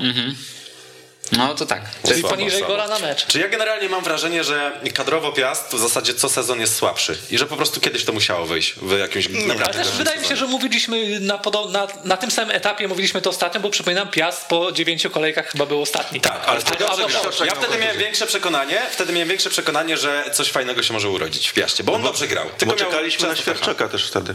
Tak, i czekaliśmy na Świerczaka. A No tutaj jakby widzę mało takich punktów zaczepiania, których mogę się zaczepić i powiedzieć, o, będzie dobrze, bo. Nie, no ja tak jak mówię, uważam, że Świerczaka jest najtrudniej zas- zastąpić, bo to był najlepszy piłkarz, porównując go do Walencji i Feliksa, co pokazuje yy, zagranica. Pokaż jak robią wszyscy, wszyscy w Japonii teraz. Tak robią. Wyżej. Tak? Tak bardziej Tak. tak. Literę Y. Ja trochę nie mam siły, bo ja dzisiaj wstałem wcześniej. Literę Y, tak się przyciąga tak. Nie mam, bo wstałem wcześniej, myślałem, że na siłowni byłeś czy coś i nie możesz robić. Byłem. Nie no, nie byłem. Siłownia, No, bo ty nie chodzisz na siłownię. Zobaczmy jeszcze na koniec, kogo nominowaliśmy do jedenastki kolejki, która jest już wybrana. Ale ten program ma nieco inną dynamikę niż zawsze. Jest Łukasz Budziłek, jest Dominik Chładun, jest Rafał Strączek. Tu nie ma żadnej kontrowersji, musi wygrać Dominik Chładun. Tak. Tak samo jak wśród lewych obrońców, gdzie oczywistym jest, że wygra Jakub Bartkowski, który jest obok Konradu i Kukułowicza. Ale te Ja wstępniki też widziałem te Konrada- statystyki, ty nie oznaczyłeś jeszcze, mówię, weź chłopie. No Nie, ale Konradu super czego ty dorzucał. oczekujesz? Ja Bartkowskiego tak nie będę, analizował, dobre, no, ale ale to Konradu fajnie dorzucał. Tak, w- zwłaszcza w tej końcówce, gdzie tak poczuli krew i tak było tylko Konra- pyk, Konrado jest trochę pyk. jak ta, ta e, maszyna do tenisa, co tak wypluwa te piłki. Tak. Ale to atut. Różnie, różnie może się to potoczyć zawsze. Ale atut w przypadku lewego obrońcy. Jest, tak. jest dynamiczny. No ale nie jest to powtarzalny niestety. No jest chimeryczny, jakby był powtarzalny i dynamiczny, to by nie grał. nie. To by grał w Botofa- Ekstraklasie. Botafogo. Tak. E, Jakubik, Rapa i Wasielewski wśród prawych obrońców. E, dalej wśród środkowych Żyro, Tekijaski, Pazdan i Cech. Ja w ogóle nie wiem czemu Pazdan Do został... Botafogo chyba wrócił Rafael da Silva. Nie wrócił, tylko trafił i ma jeszcze przyjść Fabio da Silva na lewą obronę. To nie wiem, czy tam by grał. Botafogo. Tak. A, ja, bo mi się pomyliło z Palmeiras. Miałem na myśli Palmeiras. Ale nie muszę sprawdzić, czy to jest Botafogo. Z tych wszystkich jeszcze jest Atletico Paranense. Ale może z z, trzech, trzech, wszys- trzech wszystkich. z tych klubów, w których mógłby Konrado grać, gdyby A miał we Fluminense nie? We Fluminense być może też. Gdyby No ale miał... grał w Figueirense chyba. To nie jest Fluminense. No to nie jest To nie jest, to, nie jest, ale to nie jest Ale dobra, z. Fluminense to wysyłali do Legii. Tak, A, ale to żółty jakieś. I nic nie grali. Ronan był, pamiętam, taki Nic nie grali. A teraz nie płacą w São Paulo. Musimy poruszyć ten temat. Nie płacą w São Paulo. No to już scoutów tam wysyłać. Nie płacą w São Paulo. Dani Alves Ale wszystkim czy tylko piłkarzom? Nie wiem. Że na przykład listonoszom płacą, tak? Trudno powiedzieć. A jeszcze w- ostatnio się zdziwiłem, tam Nene podpisał jakiś kontrakt kolejny, który 10 lat temu był królem strzelców Ligi Francuskiej. Ja myślałem, że on już da- dawno nie gra. A gdzieś jeszcze nie gra ten od Fergusona, ten Bebe? Bo też gdzieś mi mignął, ale to nie chcę skłamać. Ale gdzieś mi mignął. Nie wiem, ale Sebastian Abreu. Sprawdzić. Magazyn lig egzotycznych. Jak on miał? Bebe? Bebe. Bebe. Ten, co go... w- Gapisz mi się na Bebe? Nen- Nene trafił do Vasco da Gama Nene i Bebe. To jest jak Gergal i Grendel. i ma 41, nie 40 lat ma. Konrado by tam grał, gdyby miał powtarzalność, ale nie ma. Jest Bebe, I? Ale to chyba nie jest ten Bebe. Nie, to był inny. chyba. A jest United tam? Jest United, ale w 2014. No, a to teraz wtedy? jest. I on jest teraz w Estrella w drugiej lidze portugalskiej. No i proszę. Nie poszło. A to może, wiesz co, pewnie grał przeciwko... A nie, nie, przepraszam, ja to. Nie, na odwrót ja to patrzyłem. Przepraszam, No. on tam zaczynał. On tam zaczynał. A ostatnio grał w Rayo Vallecano, ale zakończył karierę w 2018 roku. A, wiem. A dziś był- ma 31 lat. Przecież to był wałek tego Mendesza. Tak, mógł tak być. Mógł tak, tak być. być. Mógł tak być. Ujawniamy. Ujaw- The Athletic. W programie wyszło polscy ujawniono, że Bebe był walkiem. Nie, był tekst na weszło ten temat, pisał go Melodroma. A, Czyli, no że tak, tak, tak, był. Po, po, pole, pole, polecam wam, bo to był tekst mający kilka części i był trochę fabulory, trochę to była te, taka fabuła osobna, a trochę było tam fak, fa, faktów i wśród tych faktów właśnie był Bebe. Ale to jest naprawdę kapitalne, jak tak samo Platinim, ten, ten cykl, gdzie tam było, że a, kochał to swoje szalone życie, kochał te oliwki, ale nade wszystko kochał pieniądze, które wziął za Katar. I takie poeta idealnie związana z rzeczywistością. Dobra, tylko jest jeszcze, jeszcze raz tą planszę, bo środkowych obrońców poznaliśmy. Co dalej? Tam było Kawrot, Gajos, Tomasiewicz. Gajos, odnowiony piłkarz, warto to docenić. Ofensywni pomocnicy Pele, Van Amersfoort, Flavio Pajszą, Robert Pich i Iwi Lopez. Nie no, wszyscy czterej. Tak, tak. Ustawienie diament. kolejka pod tym względem. E, Prawy pomocnik Ilkay Durmusz, Fran Tudor i Jean Carlos Silva. Lewy Patryk Krzyż, Michal Stiplak, Kacper Sezonienko i wśród napastników Jesus Imas, Fabian Piasecki, Łukasz Zwoliński. No to myślę, że śmiało moglibyśmy zrezygnować z, ze skrzydłowych na przykład i Ja Tudor też dobrze gra. czterech ofensywnych pomocników, ale tego nie zrobimy, bo wszystko musi się zgadzać, wszystko musi mieć ręce i nogi. To jest poważny program, a nie jakieś tam pitu-pitu o polskiej y, piłce. Przypominam, że to pito w polskiej piłce. To jest definicja. W poważnym programie przed chwilą my przeszliśmy od, e, Ujawniliśmy skandal. od Konrada do, do Bebe i Nene. Paweł Paczul, dziękujemy Ci bardzo. Dziękuję. Coś teraz. Puszczamy Cię wolno. Idź teraz Pozdrawiam. Śledź karierę Bebe. Pozdrawiam wszystkich, skandale. wszystkich swoich pacjentów. Z przekażem? Tak, mam nadzieję, że tam się kiedyś spotkamy u góry. Dobrze, będziemy I się równo nas- 21.37. I y, za chwilę będzie kontrowersja, to będzie miał przeciągnąć jeszcze minutę. Nie, nie będziemy tak robić. Teraz konferencja po meczu Stomil Olsztyn Mieć Legnica i za chwilę część pierwszoligowa. Jest mi bardzo ciężko po tym meczu z tego względu, że to nie tylko porażka 3-0, ale okoliczności tej porażki bardzo, bardzo fatalne w skutkach dla nas. E, powiem tak. E, po trzech sytuacjach z Tomilu wpadły trzy bramki. My, żeby wykreować sobie jakąś sytuację, musieliśmy naprawdę namęczyć i, i to był obraz tego meczu. E, nie możemy przejść do porządku dziennego na pewno podsumujemy to sobie w przyszłym tygodniu, ale mm, brak konkretów z naszej strony. Mimo, że te sytuacje jakieś były, to brak odpowiedzialności naszej defensywie dzisiaj była zbyt duża, żeby tutaj cokolwiek ugrać. Dziękuję. Przede wszystkim gratulacje dla drużyny za e, dzisiaj ciężką pracę na boisku, za wykonywanie założeń e, taktycznych. Dzisiaj wygraliśmy z bardzo, bardzo, bardzo dobrym zespołem, jakim jest Łódź e, Legnica e, i, to, i to wysoko. E, wiadomo, że swoje sytuacje też mieć miała, my swoje wykorzystaliśmy, aczkolwiek mieliśmy jeszcze inne sytuacje, które też powinniśmy wy, wykorzystać. W pierwszej połowie te wszystkie kontry powinniśmy lepiej rozwiązać, dlatego cały czas czeka nas ciężka praca, tak jak powiedziałem, to jest nowy zespół, cały czas wymaga korekt, pracy, pracy, jeszcze raz pracy i dalej będziemy się nad tym e, mozolnie e, m, skupiać. Liczę cieszy na pewno wynik e, m, 3-0, w drugiej połowie już e, dużo, dużo lepiej to e, wyglądało po tych odbiorach e, piłki, utrzymaniu się, bo w pierwszej połowie rzeczywiście trochę tego utrzymania przy piłce się zabrakło. E, Dziękuję kibicom, że e, mimo wcześniejszych porażek, czy e, tu zachodziliśmy w jakiś tam e, ten s- sposób, to cały czas byli z nami, obiecali, że będą nas dopingować i to też było widać, jeżdżą za nami. Bardzo, bardzo dziękuję i dedykuję e, to spotkanie właśnie im, ale też e, mojemu asystentowi Kubie Żukowskiemu, bo ma dzisiaj urodziny, także Kuba wszystkiego najlepszego. To zwycięstwo jest e, e, dla Ciebie. W środę mamy puchar,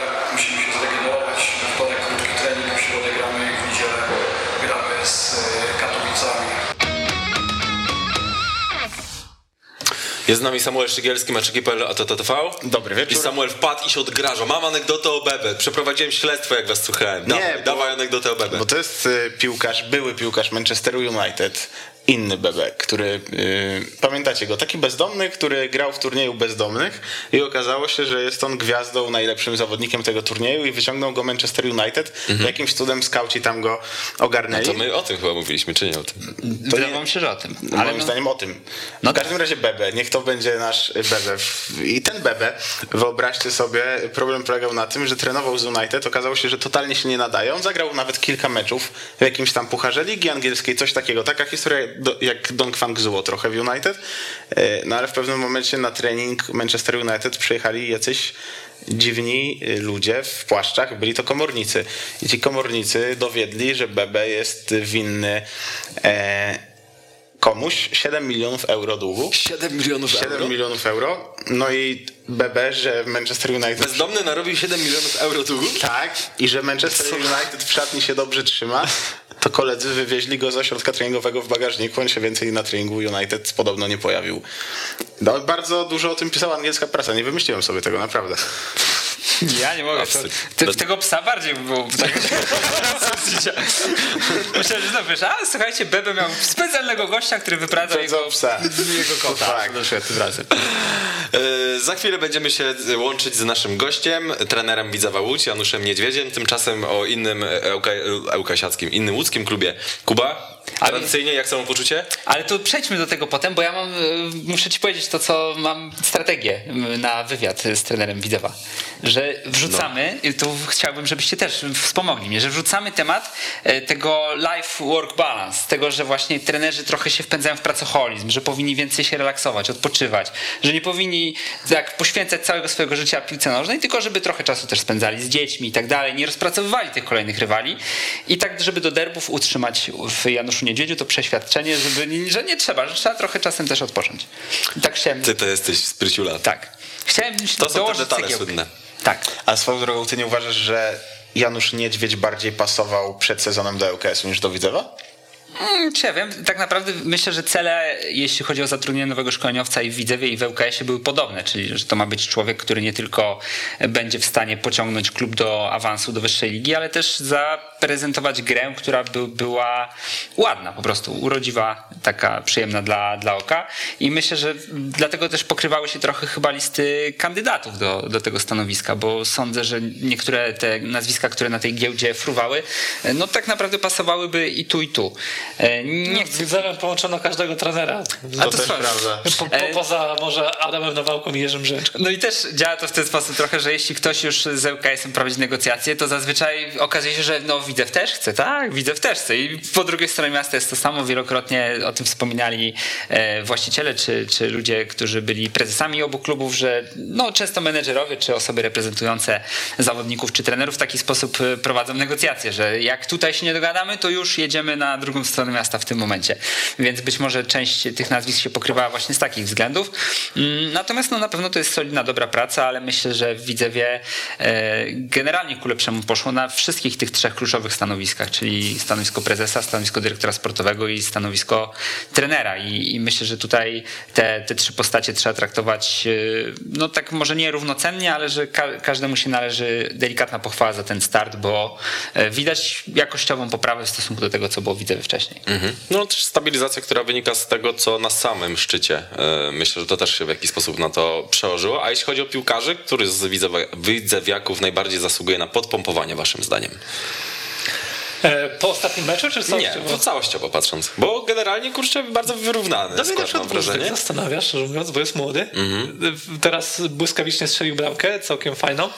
E, Montini przez, e, nie wiem, przez godzinę zrobił mniej niż on przez minutę. To prawda.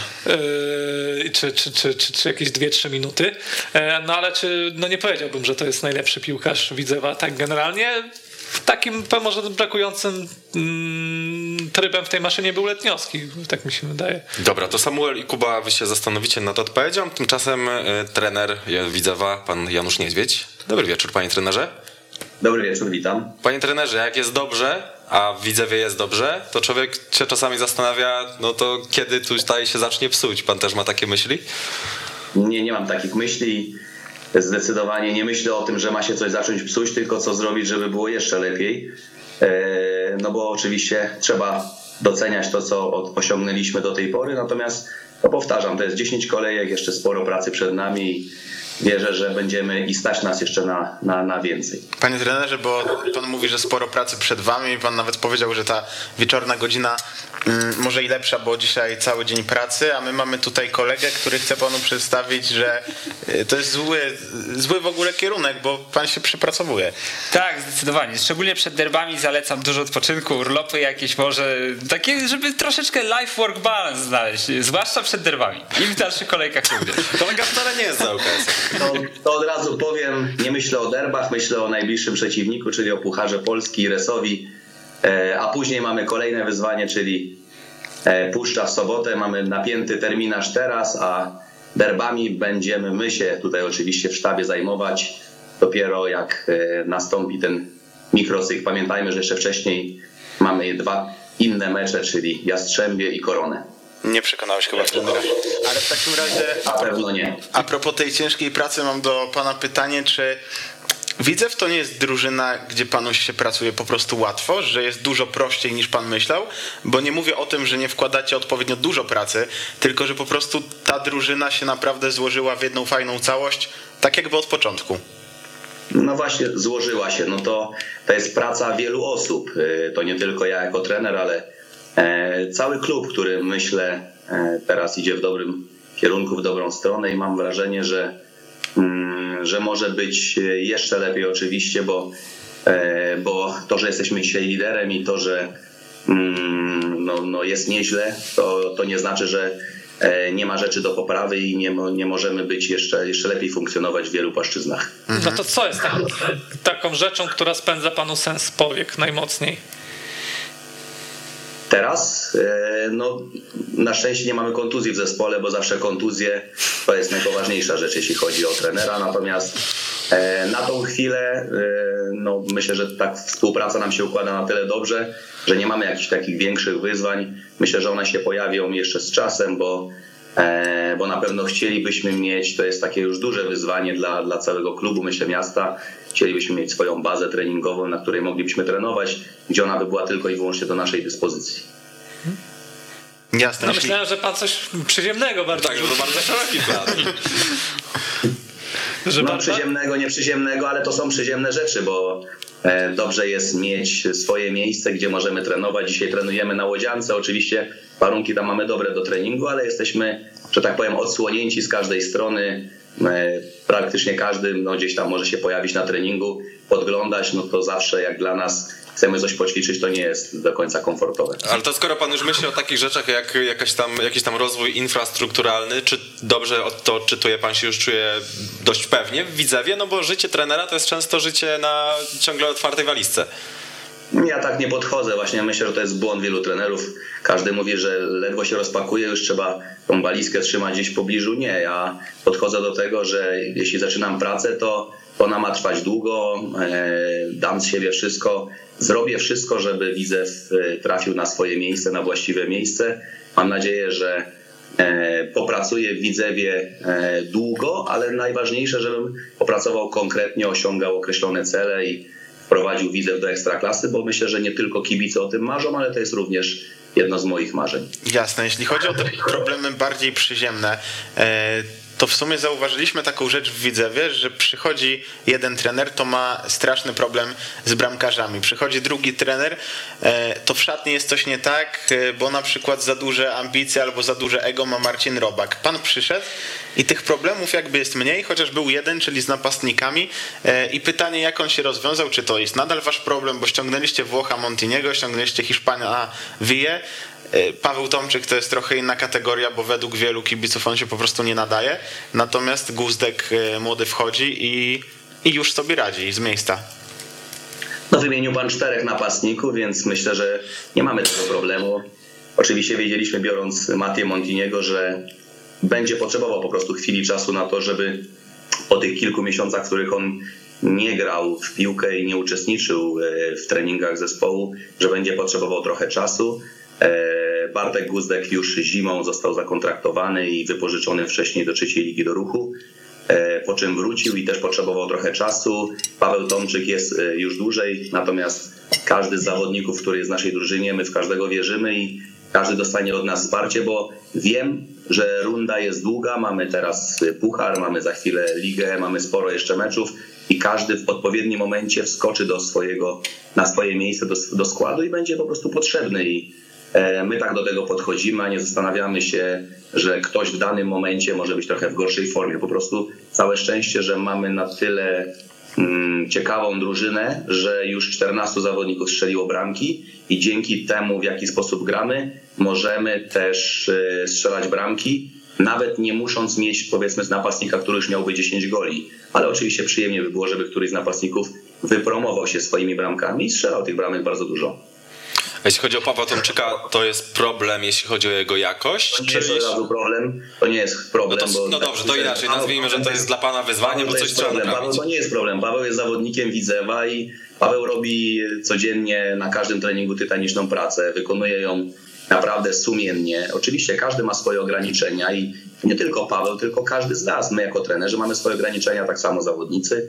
E, Naszą rolą jako trenerów jest wydobycie całkowitego potencjału z każdego zawodnika, również z Pawła. I, e, i ta praca, którą robimy na treningach, i Paweł robi po prostu kroki e, mniejsze, większe, które nie są jeszcze widoczne. Natomiast no wierzę, że on w pewnym momencie wskoczy, dostanie pewnie te swoje minuty, na, na które zapracuje i, i że jeszcze da drużynie to, czego myślę i on sam chce, bo to jest ambitny człowiek, tylko po prostu no, gdzieś trochę na zakręcie i teraz naszą rolą jest, żeby tego zakrętu go wyciągnąć. Nie, no, chciałbym zapytać jakby o to, czy problem jest w głowie, czy w nogach, bo no, technikiem, umówmy się, Paweł Tomczyk nigdy nie był, natomiast miał taką naturalną łatwość do dochodzenia do sytuacji, w sumie dalej ją ma, tylko że po prostu te sytuacje dość dużo, dużo ich marnuje, no i też mam wrażenie, że ta krytyka wokół niego się trochę skupiła. No oczywiście, że się skupiła, bo napastnik e, w każdym zespole najczęściej wszyscy oczekują, że ma strzelać bramki i Paweł, jeśli tych bramek nie strzela i nie będzie strzelał, no to, to oczywiście, że to, to nie będzie mniejsze, tylko każdy oczywiście oczekuje. Tak samo będzie z Matią, tak samo będzie z innymi zawodnikami, więc przede wszystkim naszą rolą jest, żeby e, sprawić, aby Paweł w tych sytuacjach, które, które ma, bo on dochodzi do tych sytuacji na treningu, na treningu część z nich kończy, czasem więcej, czasem mniej, natomiast nie odbiega jakoś średnią od innych zawodników, e, tyle że no, naszą rolą jest to, żebyśmy spowodowali, tak jak to miało nawet miejsce w ostatnim meczu kontrolnym, gdzie Paweł wyszedł sam na sam, miał tak naprawdę jedno rozwiązanie według wszystkich, które mógł zrobić, czyli podcięcie piłki nad bramkarzem i to zrobił, dobrał odpowiedni środek do danej sytuacji. I to też jest ważne, żebyśmy e, poprzez sytuację na treningu i stwarzanie mu odpowiedniego środowiska, on żeby te sytuacje kończył, a wierzę, że w pewnym momencie przełamie się i strzeli jedną, drugą bramkę i na tej pozytywnej energii to go poniesie. Jasne, jeśli chodzi o y, napastników chociażby, to byli oni szukani e, przez tak naprawdę sztab ludzi, natomiast y, trzy osoby mam wrażenie w tym nowym Widzewie są najważniejsze poza piłkarzami, czyli pan, czyli nowy dyrektor sportowy Łukasz Stupka i nowy prezes, czyli Mateusz Druszcz. To o tych dwóch postaciach, a konkretnie o pana współpracy z nimi byśmy chętnie posłuchali. E, Łukasz Stupka, który zrobił chyba kilkanaście wręcz transferów tego lata, e, jak ta relacja i jak te wybory konsultował z panem oraz Mateusz Druszcz, to wy się akurat doskonale znacie z Górnika Polkowice, ale jednak jak ta relacja wygląda teraz już w nowym miejscu, takim, gdzie jest więcej presji, więcej kibiców. Nie uciekałbym jakby tylko do tych trzech osób, tylko jeszcze w skład naszego pionu sportowego chodzi Tomek Wichniarek, który jest dyrektorem scoutingu i, on, i tutaj jego rola również jest bardzo ważna, bo on też e, wyszukuje, skautuje tych zawodników, ogląda. Są również moi asystenci, którzy też oglądają praktycznie każdego zawodnika i czasem mieliśmy nawet pięciu, sześciu napastników jednego dnia i trzeba było praktycznie w ciągu 24 godzin szybko podejmować pierwsze decyzje, kim się mocniej interesujemy, a kim nie. Jeśli chodzi o prezesa, bo najpierw nawiążę do prezesa. Wcześniej współpracowaliśmy w Górniku Polkowice. Mm, Prezes Druszcz był przewodniczącym Rady Nadzorczej. No, mieliśmy tam zdecydowanie rzadziej kontakt, bo myślę, że tak mniej więcej raz w miesiącu, jakiś oczywiście telefoniczny. E, Natomiast no, ta współpraca, czy, czy z prezesem Drużdżem, czy e, z, z przewodniczącym wtedy Drużdżem, czy prezesem Jedynakiem, myślę, że układała się bardzo dobrze. E, Tutaj, jeśli chodzi o Widzew, nic się tutaj nie zmienia. Cały czas no, rozmawiamy, po prostu rozmawiamy. Nie musimy się zgadzać na wszystkie tematy, ale rozmawiamy.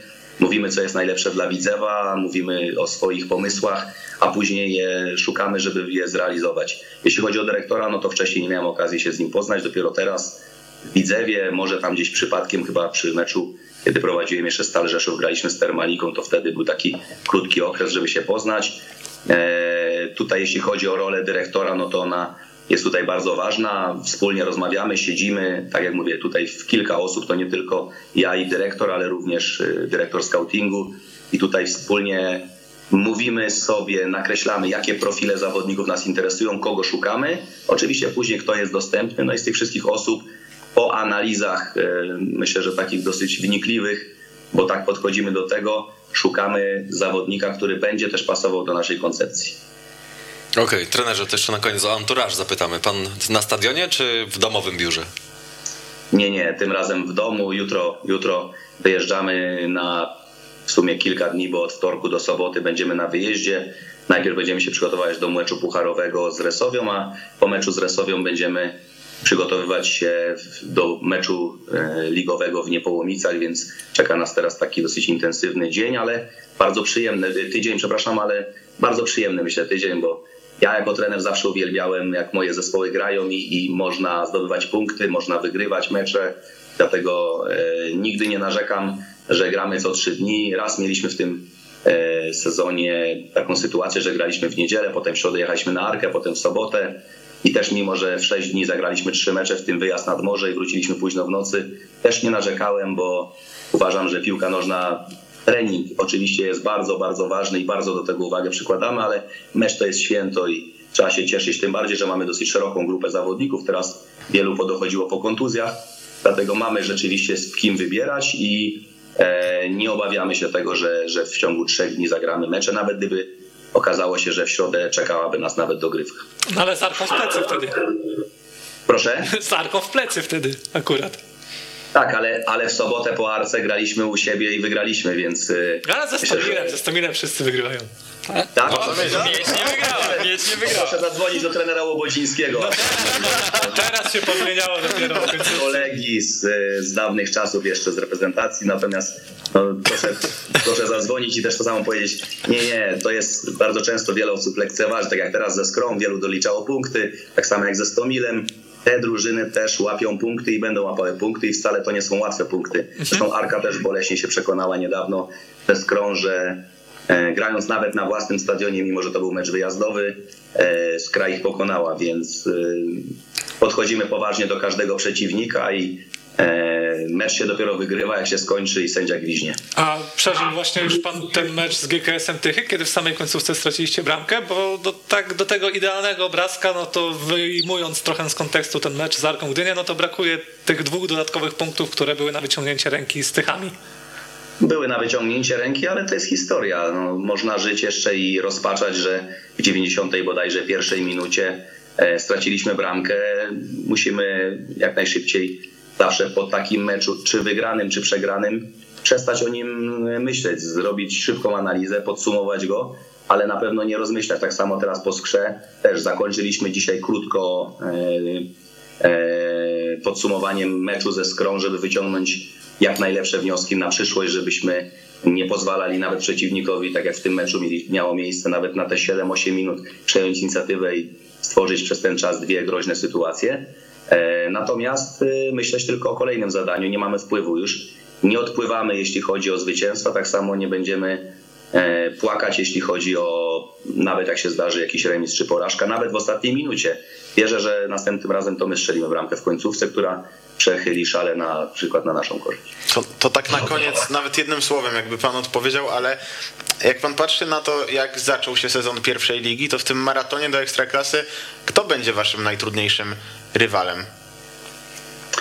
Powiedziałbym, że jest wiele zespołów, bo tak naprawdę tych A, zespołów, jeden pytamy, będą no się wiele. Tak, tak, tak, tylko proszę mi dać dokończyć. Jest wiele zespołów, bo e, wiele osób na początku patrzyło tylko w tabelę jeszcze kilka kolejek temu, mówiło nie, no to będzie Widzew, będzie UKS, będzie Arka, będzie e, nie wiem, Korona na przykład, czy, czy Miedź. A tu nagle okazuje się, że dużo osób zapomniało o GKS-ie Tychy, o Podbeskidziu Bielsko-Biała, nawet o Sandecji, która teoretycznie od początku nie była brana pod uwagę, a dzisiaj Sandecja wygrywa zaległe spotkanie, jest na trzecim miejscu, więc, więc ja już wymieniłem, nie wiem, 8-9 zespołów, e, Chrobry, który sprawił nam duże problemy na naszym stadionie, więc no, kto ma być największym naszym przeciwnikiem? Ja często powtarzam, że, że to my możemy być sami dla siebie. Ja uważam, że jak trenuje się i gra w określony sposób i bardzo się tego dba się o to, ten każdy szczegół, o to, żebyśmy my byli najlepszą wersją samych siebie, to, to, to my możemy być, jeśli będziemy odfruwać po zwycięstwach i myśleć, że to samo się wygrywa, albo zbyt długo przeżywać porażki i narzekać, a nie skupiać się na kolejnym zadaniu, wtedy tak naprawdę to, to same zespoły są dla siebie problemem. Okej, trenerze, to owocnej pracy w takim razie życzymy. Bardzo dziękuję za zaproszenie, pozdrawiam. Pozdrawiamy, serdecznie. Janusz Niedźwiedź, trener e, Widzewa Łódź. Bardzo dobre wrażenie trener zrobił, trzeba przyznać. To prawda, ale sorry chłopaki, bo ja to ostatnie pytanie specjalnie zadałem tak, żeby trener powiedział tylko nazwę drużyny i spodziewałem się właśnie wiem. takiej Ja liczyłem, że padnie korona, Kuba liczy, że padnie OK. Okej, tak, ale Sami niezadowoleni. Nie, spokojnie. Gdzieś. Z drugiego szeregu. Z drugiego szeregu atak. Atak Dobra, z jest- drugiego szeregu, jak Radomiak rok temu. spoko. Jak Łęczna z szóstego. Albo jak Łęczna z szóstego. Jak no, jeszcze z chcemy widzę już tak pod y, tym tematem, to mamy grafikę z frekwencją w pierwszej Tak lidze. jest. I to jest, ciekawy jest ten temat, jest który bywał No, to teraz przed telefonem. E, Wskazanie najlepszego zawodnika Widzewa, bo jeszcze tak sobie pomyślałem, e, Hanuszek mi się podoba. Generalnie środkowa strefa to wydaje mi się, że coś, gdzie Widzew robi różnicę. Miejsce, w którym Widzew robi różnicę. Jak korona nas przeskoczyła? A. No normalnie. A, bo wy, Tak dobra. się zdarza, Kuba. Albo wy mieliście ten, mieliście nas u siebie. E, tak było. Tak było. no było. nie, no to skala e, różnicy zainteresowania. No, jaka rozmowa w ogóle magazynie ligowym. Wy mieliście nas u siebie. Ludzie. Albo robimy dziennikarstwo, Ale, albo ej, nie wiem. Samuel, jak to się stało, że w Częstochowie jest 990 krzesełek, a wchodzi Średnia 3000 widzów widzów? 3000 osób. A no tak, bo oni przecież jeżdżą po całym kraju i... E, I, tam grają mecze domowe. No i Tak, tak, domowy, tak. Wiesz, tak, to jest paradoks pierwszoligowy ciekawy, ale dla mnie pra- paradoksem takim już faktycznie prawdziwym jest to, że na Arce naprawdę mieści się trzy razy więcej ludzi niż na UKS-ie, a jednak chodzi mniej. Nie, no, Mody to wiesz, tam nie no, ma na Są to wielkie ligę. różnice, Znaczy trudno to faktycznie. też tak przykładać, bo ŁKS-owi trochę paradoksalnie ułatwia to, jaka jest frekwencja, znaczy jaka jest pojemność, dlatego że no, czasami, tak jak ja na przykład kupiłem sobie od razu karnet, bo mówię lepiej mieć karnet, y, zwłaszcza, że w No to perspektywie prawda. derby u siebie niż, y, niż nie mieć, więc wydaje mi się, że tutaj akurat sporo osób chodzi właśnie z takich względów, żeby to miejsce na stadionie swoje mieć e, przyszykowane na, na każdą możliwość, a Arka tam ma pełen luz, no i zwłaszcza teraz, kiedy były jeszcze te ograniczenia covidowe, że momentami było 50%, no to Czyli jeden napędza drugiego, tak? tak, no wtedy jak wiesz, no tak widzę po sobie, jak były te ograniczenia COVID o 50%, no to kupowałem, jak 11 ruszała sprzedaż biletów, to 11.04 już miałem bilet. Więc y, czasem to jest akurat czynnik, który, który napędza. Arka oczywiście ma pełen komfort, więc. Poza tym u was im mniej piłkarzy na ławce rezerwowych, tym więcej na trybunach. Tak, właśnie to też trzeba zaznaczyć, że my musimy być, gotowi do, musimy być gotowi do wejścia na, na boisko w każdej chwili. Musimy tam stać dni, bo, bo nigdy nie wiadomo, czy już nie zabraknie chłopaków na, na ławce. E, chciałbym przejść do następnego tematu, mianowicie do meczu Podbeskidzia z Resowią. E, I mam do was dwa pytania. Jedno jest bulwarowe, drugie jest filozoficzne. Może od bulwarowego zacznijmy. Dobrze. Czy Kamilowi Bilińskiemu, czy Kamil Biliński doznał zabiegu amputacji mózgu? Nie wykonujesz takich zabiegów. Nie wykonuje, czyli nie. Proszę, teraz do drugiej pytania. Nie, no stra- straszne to chamstwo było. Nie, no. ja się zastanawiam. Nie wiem o co tam chodzi. Ja też się zastanawiam. Czy- Bo on jeszcze protestował, on nie dowierza. Nie, ale nie, nie, bo mówisz o tych protestach, niedowierzaniu, ale jak tak sobie, bo wiele razy otworzyłem sobie tę sytuację i tam w zasadzie w tym samym momencie, czy jakiś tam ułamek sekundy po tym, jak poszła ta noga, od razu poszła ręka w takim geście, nie wiem, przepraszenia, wezwania pomocy. To wyglądało totalnie jakby on wołał sędziego, nie? Tak, dajcie tak. tutaj No. no. ratownika medycznego. Gdzieś Więc jak chcesz zrobić komuś krzywdę, no, No tak. to musisz być, musiałby być strasznie wyrachowanym, żeby już tam w ułamku sekundy od razu e, dbać No o ale to też nie była walka o piłkę, nie? Zaplanował alibi. tak, wytrawny morderca od razu alibi.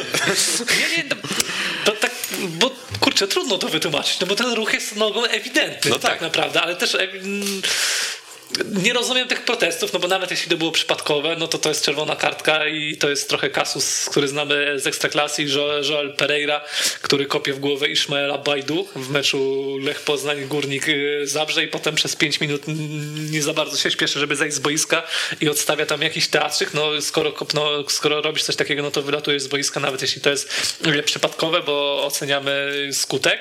E, i to było, ale no czy on z wyrachowaniem chciał go kopnąć? Ja mam wątpliwości. Właśnie trudno jest jeszcze sobie to wytłumaczyć, bo Bilińskiego znamy już jakiś czas i no, jest to człowiek taki dość spokojny na, na co dzień w takim momencie. To nie jest gość, który... No, no charakterny bardzo. Gdyby Ezekiel Bonifacio podskochnął, to byśmy powiedzieli, ja to nie znamy. No, można było przypuszczać, że być może on już miał takie epizody, w, nie wiem, gdzie mógł mieć Ezekiel Bonifacio. W Argentynie. Takie. na przykład. Czyli mamy tam San Lorenzo, River Plate, Boca Juniors. Żeby padł, to jest program, w którym padają nazwy takie jak Botafogo, Palmeiras, Paranense, Fluminense. Fluminense. To wszystko. Tak. Ale ten Paulinho w tobie siedzi.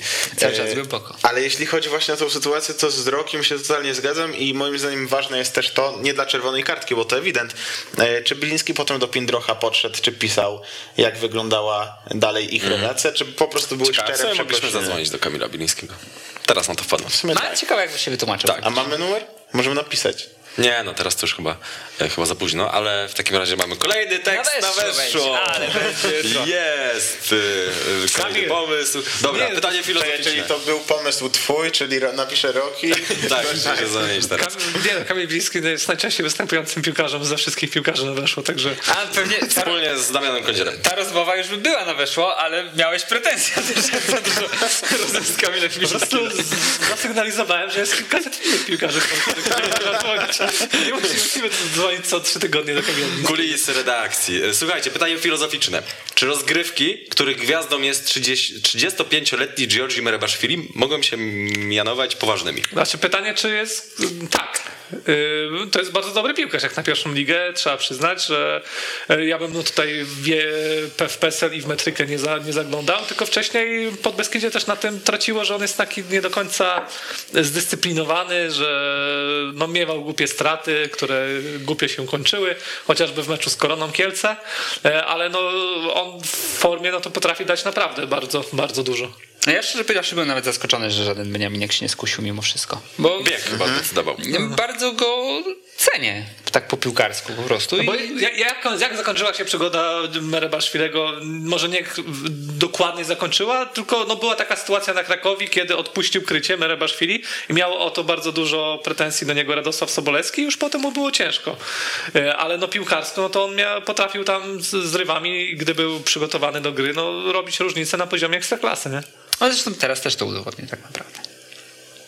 No okej, w ogóle mam dobra. wrażenie, że wiele piłkarzy, takich naprawdę, którzy radzili sobie technicznie przede wszystkim w ekstraklasie, jak zejdą w takim wieku do pierwszej ligi, to po prostu na tym doświadczeniu jeszcze potrafią dojechać sezon, dwa, będąc właśnie na statusie gwiazdy ligi, więc... No ale jeszcze mnóstwo było takich, którym już, już się nie chciało. Już się nie chciało, wiedzieli, że już nic nie będzie, nie? No, a jemu się ewidentnie zachciało i, i super, no I też ma takie fajne otoczenie w tym bie- w Podbeskidziu, bo no już mówiliśmy o tym potencjale ofensywnym i to coraz mocniej widać. Jeszcze jak udało się trochę ogarnąć obronę, no to, no to tylko na plus, no ale jest tam z kim pograć w piłkę, nie? Bo masz w składzie Janotę, masz Romana, masz Bilińskiego, masz Roginicia i Tak. to naprawdę się wszystko, wszystko broni. Skalet też w niektórych meczach mi się podobał, z UKS-em mi się bardzo podobał.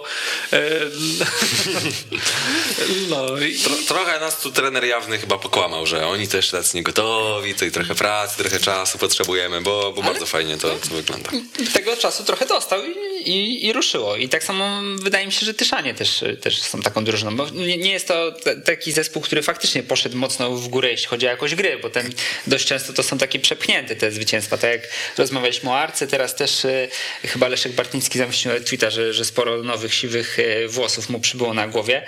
Mm, No ale widać, że ta czołówka, te drużyny, które typowaliśmy do gry w czołówce już zaczynają się powoli ogarniać i, i wydaje mi się, że to już może tak, e, tak pozostać, bo, bo po tym nieudanym starcie i GKS-u i Podbeskidzia wydawało mi się, że, że tak po No nawet mieliśmy te grafiki, ja że bezpośrednio pod Beskidzie awansuję, da, dałem i tak już ludzie mi po czterech kolejkach pisali, że, co, że chyba się no, troszeczkę pomyliłem. Wielki powód Nie, traktora. Przy czym użyli innego słowa niż... Zadali podobne pytanie jak ja w stosunku do Bielińskiego. Ja myślę, że teraz jak spojrzymy sobie na tabelę pierwszej ligi, to już zaskoczenie jest zdecydowanie mniej niż, niż po tych pierwszych kolejkach, kiedy to był dosyć duży random. Tak, tak powiem. To prawda, y, więc o kolejny brak zaskoczenia chcę was zapytać, mianowicie Koronę Kielce. Czy taki moment, kiedy oni e, no, nie wygrywają dwóch meczów musiał przyjść przy tym stylu? Jak patrzyliście na te mecze, to chyba spodziewaliście się, przynajmniej ja, że no to dążę do tego, że, że w końcu przyjdzie taki moment. No, oni nie genera- gnietli, tylko tak bardzo przepychali te mecze. Generalnie tak i mówiliśmy, że to jest ich siła, ale jednocześnie pułapka.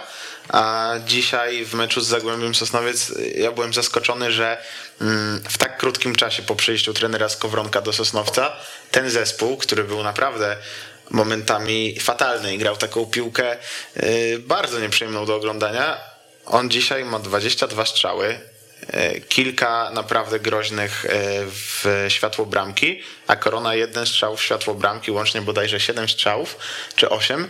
e, no to już naprawdę oddali pole takiej drużynie, nie jak ŁKS, bo pamiętamy też e, ten mecz, tylko takiej drużynie jak Zagłębie Sosnowiec. To zastanawiające, ale czy zadyszka od razu, no tego tego nie wiemy, to najbliższe tygodnie pokażą, natomiast wydaje mi się, że Korona Kielce prędzej czy później musi spuchnąć. Ja jestem ciekawy w ogóle, czy to faktycznie dojdzie do takiego rozwarstwienia, bo trochę to przewidywaliśmy. Chyba mogę użyć liczby mnogiej, bo myślę, że, że część z Was się ze mną zgodzi, że jest y, grupa siedmiu, ośmiu takich mocniejszych zespołów, ale jest też taki dosyć sporawy ogonek, który dla tych mocniejszych prawdopodobnie w większości spotkań będzie e, stanowił e, rolę dostarczyciela punktów. Teraz to się trochę tak podrównało i sam jestem ciekawy, jak będzie wyglądała ta druga część, e, część rundy, kiedy też dojdzie do kilku takich faktycznie starć na szczycie, jeszcze w odpowiednim anturażu, e, więc e, no, szykuje się fajny, fajny sezon w sumie w tej pierwszej lidze. Znaczy nieprzyjemny dla kibiców pierwszoligowych, bo nic nie będzie tutaj podejrzewam pewne. Bardzo długo. B- Takie typowe będą historie, że podejrzewam, że jakaś drużyna, która będzie gdzieś tam się e, walczyła o utrzymanie, się kończyła 14-15 miejsce, jeszcze się otrze o baraże potem. Tak, tak. No dawno, dawno nie widzieliśmy na Twitterze czy na Facebooku screenów tabeli pierwszej ligi w takich mainstreamowych e, kontach, gdzie ludzie pisali, wow, no ta tabela jest naprawdę totalnie płaska i od 14 do 3 miejsca A były są takie dwa sezony, mecze, a no. były Tak, takie sezony i to było ich wiele. Więc fajnie jak to wróci w sumie. Będziemy trochę narzekać e, patrząc na poszczególne zespoły, ale poziom ligi wtedy Nie, będzie ja sobie ostatnio pomyślałem, ciekawy. że zobaczcie Górnik Polkowice. Piątkowski ma 5 goli, jest tam współliderem klasyfikacji strzelców z, chyba z pięcioma czy sześcioma innymi zawodnikami, ale ja mam takie przekonanie, że on tyle zmarnował już sytuacji, że naprawdę już na miejscu barażowym Po- Polkowice mogłyby być, gdyby on wykorzystał to, co miał. Nawet w tym ostatnim meczu miał dwie takie, że, że, że, że, że, że powinien. Z drugiej strony GKS Katowice to jest szósta drużyna w lidze, jeśli chodzi o ofensywę, czyli nie najgorzej, a, nawet- a nawet dobrze, a zdecydowany mm, prowadzący klasyfikacji straconych bramek. 23 stracone bramki, a druga jest Nie no, tej drugie jest Polkowice. Katowice to 17. trochę, trochę wyszło na nasze, bo my tak od początku sezonu mówiliśmy, jeszcze przed tą serią, kiedy oni tracili te po cztery gole, bo cztery z Chrobrym, cztery z Arką, teraz też cztery z Odrą. No ja wiem, czemu, czemu oni mają zawsze telewizyjne mecze, bo to Tak. padają. Wcześniej, wcześniej chyba trzy z Widzewem, e, czy coś ten deseń. E, no chyba łącznie tam 15 w, 4, w czterech meczach, e, plu- plus chyba był jeden, w którym mieli, e, mieli stratę jednej bramki, ale no, my już pamiętam, że jeszcze przed tą serią mówiliśmy, że z, z taką grą w obronie to może być tam naprawdę duży problem i tak sobie jeszcze oglądałem skrót tego meczu z Odrą i tam już nie pamiętam, który to się tak zachował. E, No ale no, marzec tam zrobił kick, z piłka mu odskoczyła, już wydawało się, że uda się zażegnać to niebezpieczeństwo, a ten jeszcze, no to już wyszło z tego podanie za chwilę i bramka, nie? No, kompletnie bez sensu e, sytuacja. No tam nie ma po prostu przyzwoitych obrońców, albo jest dwóch maksymalnie, a przypominam, że zazwyczaj obrona składa się z czterech. Zazwyczaj tak, a tam nie dość, że są starzy, to jeszcze no Jędrych jest szefem defensywy, co nie może się udać. To prawda, nie to może jest się taki odpo- odpowiednik pod Beskidzie Bielsko-Biała z poprzedniego sezonu w W Ekstraklasie. Ekstraklasie, no. Dokładnie, dokładnie też mi to przyszło y, do głowy. Y, Kuba, dlaczego ŁKS gra nie jak ŁKS?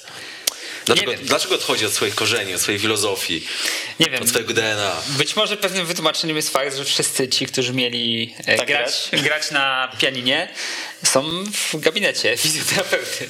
Właśnie z, z moim serdecznym kolegą Pawłem Lewandowskim wymieniłem sobie opinię na ten temat, że no, nie, nie możemy grać na pianinie, kiedy nie ma Pirulo, Moreno, e, Ricardinho jest po kontuzji, Dominguez jest po kontuzji, e, nie ma Juricza. No, tak naprawdę trąbka schodzi z kolejną kontuzją, więc tutaj mamy też wymianę tych, tych kreatywnych zawodników.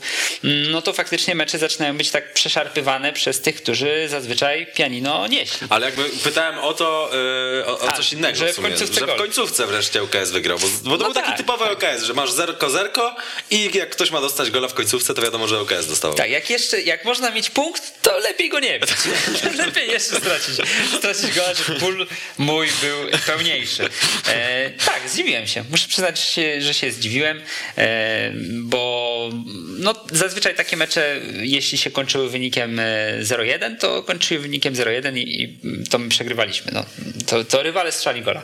Natomiast tutaj UKS fajnie, fajnie popracował i generalnie jeśli chodzi o mentalność, to wydaje mi się, że coś się zaczyna e, dziać w tej drużynie, bo w, ŁKS rzadko w ostatnich sezonach miał takie przeplatanki, że tu zagrał dobrze, tu zagrał źle, tylko zazwyczaj wpadał w takie serie już typowe, że jak było źle, no to już było fatalnie, tragedia, na, najgorzej na świecie i kolejne porażki, 8 z rzędu w Ekstraklasie na przykład, albo zastawowego ta, ta, ta nie, niespecjalna seria na koniec jesieni. Natomiast teraz y, zdecydowanie częściej widać, że oni się podnoszą, że zostawiają za sobą jakieś niepowodzenia i, i, i idą twardo po swojej. Mam nadzieję teraz, że, że Krakowia w środku tygodnia, gdzie e, no kompletnie takim rezerwowym składem udało się przejść przez... A propos, możemy zobaczyć też grafikę, jak sobie radzili pierwszoligowcy w Pucharze Polski. I No oddajecie go dalej. E, mocno rezerwowym składem, bo in, innego być nie mogło, bo tylko rezerwowi byli zdrowi, więc e, ŁKS musiał zagrać e, takim, takim składem z Krakowią. Mm, Udało się w rzutach karnych, zresztą nie wiem jak Krakowie wykonywała te, te rzuty karne, bo to, to dla mnie pozostaje zagadką, jak oni e, mogli to aż tak e, spartolić. No i potem to wyszarpane zwycięstwo w ostatnich sekundach, jeszcze w takich no, dramatycznych okolicznościach pod tym kątem, e, jak wyglądała ta akcja, że Maciej Dąbrowski bierze się za dryblowanie. On gdzieś tak od 75 minuty już miał takie wejścia, że nie, no dobra, robię to i wchodzę. Miał i penetrujące piłki, i miał właśnie takie wejścia, e, jakby, jakby był Lucio, tak jak przywołał e, Rocky, postać genialnego Brazylijczyka, E, ale tam były też dwa takie super zachowania ze strony Rozmandowicza i Rygarda, czyli piłkarzy dosyć mocno e, krytykowanych. Rygard wcześniej miał słupek, e, gola strzela Radaszkiewicz, dla którego to był chyba ligowy debiut, a wcześniej w ogóle przychodził jako zawodnik wzmacniający rezerwy trzecioligowe. Więc no naprawdę dosyć dużo rzeczy tu się poskładało na to, że, że w tym zwycięstwie można się upatrywać takiego punktu przełomowego. Natomiast szkoda, że nie było punktu przełomowego, jeśli chodzi o urazy, bo jeśli na liście kontuzjowanych znowu znalazł się teraz Michał Trąbka, no to nie przybywa nam zawodników, a ubywa. A powiedz Kuba, bo ty będziesz najlepiej pewnie wiedział, co z Sobocińskim, bo jego Też nie ma... Też uraz. Też uraz. Nawet on. Bo Też tak uraz. patrzymy na obrońców, to na stoperze zagrało bodajże siedmiu zawodników w tym sezonie już. Tak, a to co jest najgorsze i właśnie to też poruszałem w rozmowach z, ze swoimi znajomymi z, z trybun, że trudno jest tak naprawdę ocenić i trenera Kibu i trudno jest też ocenić e, pracę dyrektora Przytuły czy, czy prezesa Salskiego, no bo mm, skupiamy się powiedzmy na grze defensywnej UKS-u, która w meczu z Podbeskidziem była absolutnie fatalna. No ale tak naprawdę inny duet obrońców by wystąpił, gdyby, gdyby tylko byli zdrowi. Nacho Monsalve, który był kreowany na lidera defensywy i patrząc na CV, patrząc na jego wejście, można było faktycznie się spodziewać, że to będzie gość, który przynajmniej część problemów rozwiąże. No wypada i go nie ma. Maciej Dąbrowski teraz dopiero powraca. E, Więc y, trudno jest w takich warunkach w jakikolwiek sposób tutaj wyrokować, co dalej z ŁKS-em, bo y, no teraz y, jeśli chodzi o grę ofensywną zrobiły się problemy, ale też zrobiły się problemy jeśli chodzi o grę ofensywną, bo nie ma Pirulo, nie ma Moreno, nie ma Juricza, nie ma Korala, Ricardinho wraca do formy tak naprawdę. To też jest dosyć znamienne, że i Dominguez i Ricardinho wrócili do tej gry wcześniej niż byli planowani. Oni mieli być powolutku wprowadzani, no ale już musieli, bo, bo nie było nikogo innego do grania. Więc sytuacja na pewno jest bardzo, bardzo niewesoła, jeśli chodzi o to zdrowie. Na- Natomiast wesoła, jeśli chodzi o wyniki, bo spodziewałem się czegoś gorszego. To nie jest taki moment, że właśnie Rygard powinien teraz wziąć to na, na swoje barki i teraz powinien odpalić? No, ten- ten mecz- ostatni dzwonek w sumie. ten bo mecz był bo on na porządku. ławce zaczął z Sandycem. No i, i ten mecz był w porządku. Ten, ten, bo nie, nie mówię tylko o tym, o tym słupku, ale miał też parę, e, parę Pod Beskidziem też nieźle grał. Tak, brał na siebie. Wydaje mi się, że być może są to takie jakieś takie malutkie sygnały, że jeszcze nie trzeba go spisywać na straty, co by było bardzo pomocne, biorąc pod uwagę sytuację zdrowotną. A ja jeszcze chciałem podkreślić, że ci zagraniczni zawodnicy, którzy do UKS-u trafiali i na którymś momencie e, byli idolami publiki, czyli na przykład Pirulo, na przykład Też mieli bardzo takie średnie to wejście. I rozumiem, że można sobie tłumaczyć, że no Pirulo odbił się od ekstraklasy, w pierwszej lidze pograł lepiej, podobnie z Dominguezem, ale myślę, że to nie jest cała prawda, tylko faktycznie oni potrzebują chwili, żeby się dostosować do grania i zwłaszcza na tej pozycji w środku pola, reżyser gry, no to jednak potrzebujesz, potrzebujesz czasu. Okej, wolne wnioski. Samuel, może chcesz zacząć? Wybitnie nie, nie chcę, ale ym, wiesz co, na wolny wniosek chyba dam te mecze pucharowe właśnie, bo ym, to jest kwestia do zastanowienia, ale czytałem dzisiaj opinię kibiców Korony Kielce już po meczu ym, i tam padały teksty, że po co nam ten Puchar Polski, po co w ogóle wygraliśmy z tą Wisłą Płock e, i, i dlaczego. Dlatego ja nie krytykuję Stali Mielec, moim zdaniem z premedytacją. Odpadli i mają spokój. No tak, z jednej strony tak, a z drugiej strony potem patrzysz i mówimy o zespole, który ten mecz y, w Pucharze Polski zagrał 5 dni temu. I trochę mnie te opinie zaczęły dziwić, bo w pierwszej lidze musimy oczekiwać jakiegokolwiek przygotowania fizycznego. Wiem, że 120 minut to jest wysiłek, mm, ale po pięciu dniach to już można zagrać dobry mecz. I, pewnie, że tak. I wydaje mi się, że to, to jest temat, który warto prześledzić, bo te kluby pierwszoligowe nie ugrają nic w Pucharze Polski ciekawego. Wiesz co, Arka grała w finale. No tak, nawet dwa razy, nawet w sumie trzy. Nie no, ale jako, jako pierwszoligowiec. Ale, Na, nie, ale, złapany na wykroku. ale, nie, po, Złapałeś ale no. nie pomogło jej to w walce o awans chyba, nie? No właśnie zastanawiam się, co to tak naprawdę znaczy dla klubów No, pierwszoligowych. była nie? 10 minut od trofeum. Wszystko mieliśmy ze znajomymi ustalone z Gdyni. Oni puchar, my awans. I ty chciałeś merytoryczne, i dziennikarstwo. Się e, wyrypali. No tak, tak. I teraz żałuję, teraz Górnik pewnie żałuje po tym 0-4. Ale tak, tak zupełnie serio, to wydaje mi się, że, y, że ten Puchar Polski faktycznie jest na tym etapie ligi jest trochę obciążeniem mimo wszystko dla wszystkich od, od góry do dołu. No to kurczę, trzy mecze, trzy mecze jesienią, trzy mecze wiosną. Chyba tak wychodzi. Przy dobrych wiatrach, nie? No, no bo tak się No ludzie to to oburzają. smutne, jak na to jest smutne, naprawdę. oburzają się ludzie w, jak w kontekście Legii. Mówimy, że to jest trzeci front, no bo tych meczów tak naprawdę nie ma zbyt Tak. wiele. E, No to jest taki froncik, trzeba, trzeba Mhm. powiedzieć. No ale tam w większości krajów tak to wygląda, bo taka jest specyfika pucharowych e, rozgrywek. No ale pierwszoligowcy pokazują, że też można coś tam ugrać i często podchodzili do tego poważnie. No, trener Niedźwiedź dzisiaj mówił bardzo poważnie o Resowi. On wręcz nie chciał z nami rozmawiać, bo się skupia na Resowi, który jest w środę. E, więc faktycznie różne podejścia w tych klubach. W ŁKS się chyba akurat sprawdziło z kolei, że była ta wygrana, atmosfera e, trochę, trochę inna, znowu w końcówce wygrana teraz z Sandecją i, i, i No to DNA bardzo jakby się przełamało. rok temu z Legią, nie? Oj, to też. No i ze Śląskiem też był f- fajny mecz. Nie no, UKS jest różną pucharową. Jakbyście nam dali grać w Lidze Europy, to by inaczej wyglądało. Natomiast tutaj nam, nawiązując jeszcze, jeszcze do tego, to zawsze e, wiesz, inaczej się ułożyłaby piłka na nodze e, Rea Daszkiewicza i byśmy mówili o tym, że UKS jednak był trochę przemęczony może tymi 120 minutami, że jeszcze odpadł Janczukowicz. No może tak, no. Także Może tutaj tak. nie, nie, wyci- nie wyciągałbym aż tak daleko idących wniosków. Natomiast trzeba na pewno, jeśli tutaj chodzi o UKS w Pucharze, pochwalić tylko jedna kontuzja, jak na nas. Naprawdę dobry mecz. Jedna tylko osoba odpadła, więc, więc jest okej. Roki?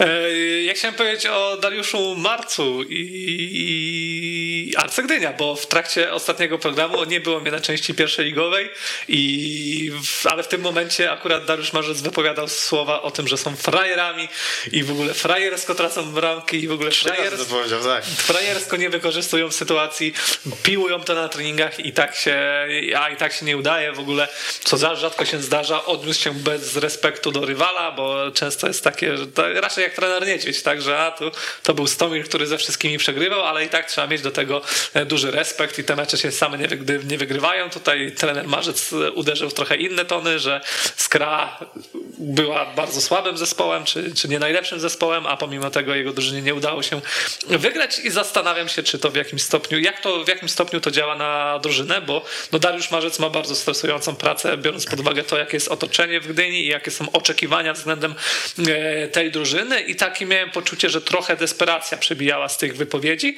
a może, a może nie, a może jednak to był taki, tak, taki pomysł na to, żeby wstrząsnąć tym zespołem i żeby niektórzy piłkarze też poczuli się trochę mniej pewnie. Mogło tak być. No bo wiesz, trochę pewnie teraz możemy dopowiadać do, do tego, że w kolejnej kolejce był inny wynik. A, Ale no, zastanawiam się, czy to kierowało trenerem Marcem, czy, czy to były takie autentyczne emocje i po prostu popuścił wodze. Tutaj, znaczy no, trochę go poniosło, czy może Bo on tego nie wziął na siebie podchodzi-. Nie, no na drużynę. Całkowicie zrzucił to na drużynę, a to jest bardzo duże ryzyko w kontekście prowadzenia takiej psychologii grupy i tak dalej, nie? Że raczej, raczej piłkarze mo, możesz stracić szatnię, jak to się przyjęło, e, przyjęło mówić i dlatego, no my, myślę, że jak będzie okazja porozmawiać z trenerem Marcem, to zapytamy, czy to, e, czy to było jakieś rozmyślne zachowanie, żeby wstrząsnąć zespołem, czy może po prostu go poniosło. No ciekawe, No bo to że... był taki Grzegorz Skwara w wersji light, tak? Tak, tak. Zwłaszcza, że, zwłaszcza, że trener Marzec y, miał już problemy z relacjami z szatnią w poprzednich klubach. Zwłaszcza Stali tak, mam na tak, myśli. tak. No wyobraźcie sobie, że Zbigniew Smułka to mówi Warce, to jest koniec. No tak. tak Totalny, tak, tak, więc tak, faktycznie yy, on tam nawet nie powiedział, że on popełnił błędy, że on mógł do tego inaczej podejść, tak jak trener często bierze presję na siebie, tylko tam faktycznie było jechanie po drużynie. e, no niespotykana sytuacja. Mhm. Kuba, coś masz do dodania? E, miałem wniosek, e, a, że niepokoi mnie trochę to, co się dzieje z Miedzią Legnica. Trochę mnie niepokoi. To znaczy, że przegrali 0-3. To mnie zaniepokoiło dość mocno. Natomiast e, chciałem wykorzystać to do, do zareklamowania bardzo fajnego wywiadu e, Leszka Milewskiego. Prosiłem cię, błagałem, żebyśmy porozmawiali o nim w programie. Oczywiście nie Nie, znalazłeś na to czasu. nie chciałem w samej końcówce nowego wątku, wyrywaliśmy. Nie znalazłeś oczywiście na to czasu. Ale wywiad. bardzo Dobry przenikliwi i analityczni widzowie połączą sobie kropki. Mówiliśmy o Stali Mielec, która zrobiła awans.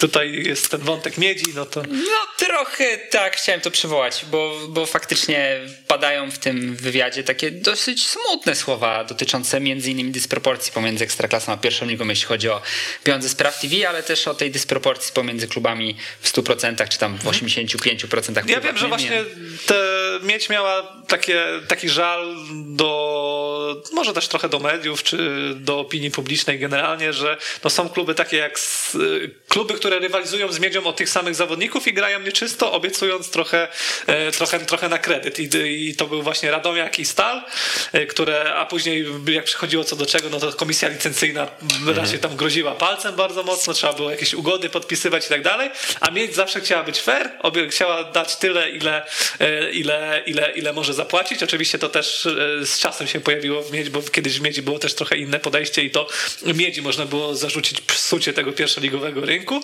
no ale ostatnio Miedź e, podchodziła inaczej i no ja roz, rozumiałem wydźwięk tego wywiadu. Tak, tylko to też trzeba dodać, że ludzie rządzący klubami w pierwszej lidze powoli zaczynają pękać, y, bo ŁKS był też taką miedzią, jeśli o to chodzi, a teraz widać, że ŁKS jednak zaczął grać na tych zasadach, które w pierwszej lidze zostały e, przyjęte. No i, i to jest y, dla mnie taki powód do zmartwień, że faktycznie e, mniej klubów idzie To jest ślad- piramida finansowa. No właśnie, Wszyscy idą na kredyty. że mniej idzie się w stronę tego, że słuchajcie, jest problem, musimy coś wspólnie uradzić, żeby, żeby ten problem zniknął. to zawsze ktoś wyłamie. A zamiast tego jest tak, że no kurczę ci tak, no to no co, no co nam zostaje? No, my musimy, jesteśmy zmuszeni działać w ten sam sposób. Ale dużo w tym prawdy, że to jest efekt domina, bo a propos takich mocniejszych wywiadów, też na Weszło był mocny wywiad kiedyś e, ze Zbigniewem Prejsem z Chrobrego, który mówił, to była końcówka sezonu, generalnie walka o utrzymanie i że to nie może tak być, że oni wykładają zimą na piłkarza kwotę X zamiast dwa razy X, bo oni nie będą obiecywać e, czegoś, czego nie mają, oni chcą rywalizować fair, no a potem się kończy tak, że kluby, które z nimi rywalizują o utrzymanie po prostu nie płacą piłkarzom, ale mają piłkarzy lepszych i że to nie jest sprawiedliwe. No a teraz Chrobry w sumie, nie mówię, że płaci więcej, ale nagle z jednego obcokrajowca ma w pierwszym składzie sześciu, więc chyba faktycznie to granie fair, to granie według własnych wartości trochę się w pierwszej lidze kończy w wielu klubach. No i, i trudno się też im dziwić tak naprawdę, bo w, no niestety, ale pieniądze się zaczynają w ekstraklasie i, i to jest taki moment przeskoku. Zastanawiałem się w ogóle nad tym, jak to wygląda w innych państwach, czy, czy tam nie jest jakoś, nie wiem, spakietowane prawa telewizyjne w jakikolwiek sposób, bo prezes Miedzi naprawdę wywołał dosyć ciekawe rzeczy, że no jeśli masz e, w lidze Widzew, ŁKS, Ark Gdynia, e, GKS Katowice, Zagłębie, Sosnowiec, e, GKS Tychy, czyli taka no, No, nie, dużo marki. dosyć spora baza kibicowska, a jednak y, tu są, nie wiem, tam było chyba 250 razy mniej, jeśli chodzi o tę kwotę całościową, no to jest to dysproporcja absolutnie szalona i żeby... O tym się trochę mówi, ale głównie się o tym mówi, no, że kiedy są na przykład wybory w PZPN i trzeba coś obiecać. Mhm. Jakieś tam, e, bo kluby pierwszej ligi też mają głosy, to trzeba i co, co, coś, coś tam, e, coś tam No rzucić. inna sprawa, że ta wartość marketingowa pierwszej ligi jest o wiele mniejsza, bo y, chyba to było w wywiadzie. Prezes Korony na przykład y, mówił, że nie ma w ogóle szans, żeby Korona, czyli klub, który był w Ekstraklasie przez no, bardzo długi czas w ostatnich latach, w ogóle nie ma opcji, żeby znalazła sponsora ogólnopolskiego. Tylko lokalne firmy wchodzą do gry na rynku pierwszoligowym. Chojniczanka na to nie narzekała. To prawda, oni wybrnęli z tego. Tak, tylko no, też zastanawiam się na przykład, na ile to jest kwestia tego, że Polsat trochę traktuje tę ligę po macoszemu, no bo trudno nie odnieść takiego wrażenia, że jest... Że nie jest tak, atrakcyjnie To pokazywana. jest pierwsza też. liga, no jest tam, niech będzie, no na IPLI, no działa od 40 minuty, no trudno, no to macie jeszcze ten Nie, 50 tak, minut meczu. dostęp do wszystkich meczów to jest krok milowy, No. jeśli chodzi, bo pamiętam jak było wcześniej. No tak, no, natomiast cały Gdzieś tam czas. później tę bramkę, bo gdzieś za, za winkla ktoś kręcił jakąś Tak, komórką i można było bramkę obejrzeć Jeszcze tylko. te deszcz, tak te krople spływają po tym, kto to strzelił, o co tu chodzi? Tak. Jak Szymon Janczyk ma te swoje notatki słynne, to ja nie wiem jak on to robił naprawdę, jak tam z jednej kamery jeszcze gdzieś tam ptak jakiś przeleciał, kibic zasłonił.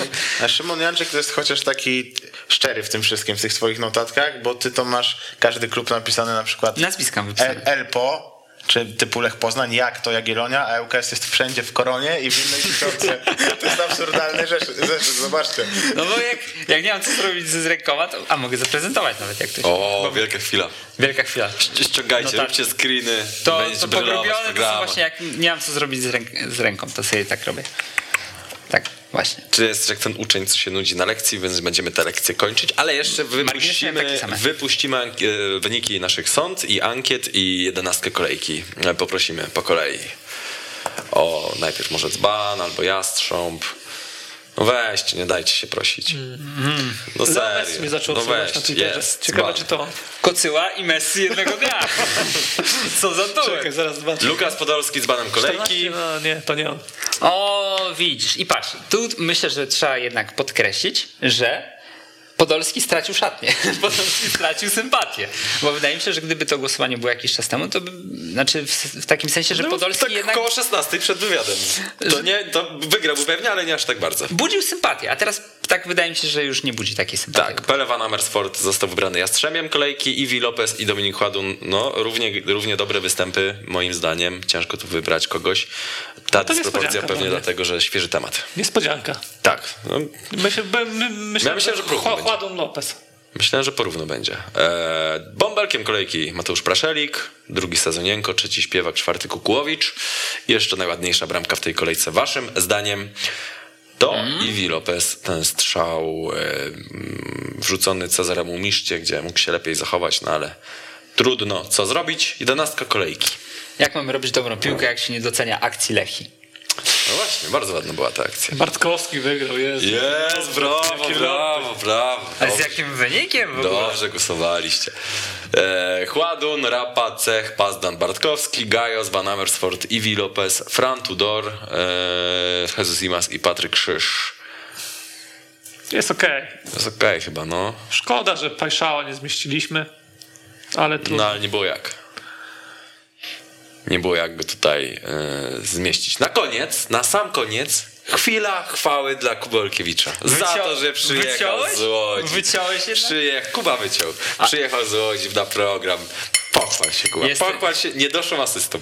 No nie doszła asysta, bo sędzia dopatrzył się tej pozycji spalonej, ale to prawda, już szósta asysta w y, szóstej kolejce A klasy by. O, to są statystyki. Zobaczmy to, zobaczmy to, poprosimy.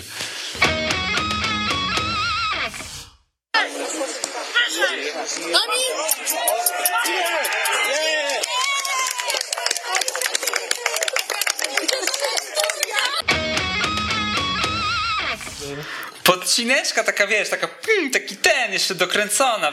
Wszystko planowane. Akcja miała plum. I wypra- wypracowane Tylko na jesteś treningu. lewym, lewoskrzydłowym, który tak ścina do środka? Tak, znaczy y, ścinam do środka i wtedy mówię, że a, wolałem lewą nogą. Wolałem, ja muszę do linii. A jak zejdę do linii, to mówię, aj, wolałem dojść do środka. I najlepsze jest to, że nadal w klubie i trener jest w tym gronie. Oni wiedzą, która jest moja noga wiodąca. Bo zawsze A ty się tłumaczę, że... No nie, Na nie, pizzę jedziesz. nie posiadam wiodącej. Mam dwie słabsze. Oj, ale jeszcze się nie zorientowali. Moi koledzy. To jest nasz spryciula. Kubalkiewicz, Dzięki. Samuel Szygielski. Wolny wniosek, przepraszam. No, Widać, o, on ogląda tę ligę. Chciałbym znieść to as. Ale właśnie, Samuel ogląda. no nie, bo właśnie nie o pierwszej lidze, tylko o ekstraklasie. E, Aj, myślałem, że o seriamu. Nie, nie, bo jeśli chodzi o ekstraklasy, tam było, y, była doceniona Jagiellonia w 11 e, kolejki, a w Jagiellonii pani prezes wpadła na taki pomysł, który uważam za znakomity, e, że spotka się ze wszystkimi małżonkami, dziewczynami i narzeczonymi piłkarzy, także sztabu szkoleniowego i się spotkały razem na pogaduszki na kilka godzin, e, żeby wszystkie panie zrozumiały, że jak piłkarze dłużej teraz zostają w klubie, to dlatego, że chcą zrobić lepsze wyniki, odbić się od złej sytuacji i generalnie podobno teraz jest e, dużo łatwiej, jeśli chodzi o pracę. Już nikt nie jest ściągany do domu po treningu, tylko pełen luz. Można wracać do domu późno. Muszę to przetestować. Miałem powiedzieć, pomyśl o tym. I Mateusz Okuszewski. Dziękuję. I Jakub Białek. Dziękujemy serdecznie i za tydzień się też widzimy oczywiście. Messi na lewą stronę, wbiega w pole karne rywali Alba. Van Dijk na prawo, Firmino chodzi w pole karne PSG. Tu jest Bale, jest cross, jest także isko uderzenie! Jest bramka! Weszło FM. Najlepsze radio sportowe.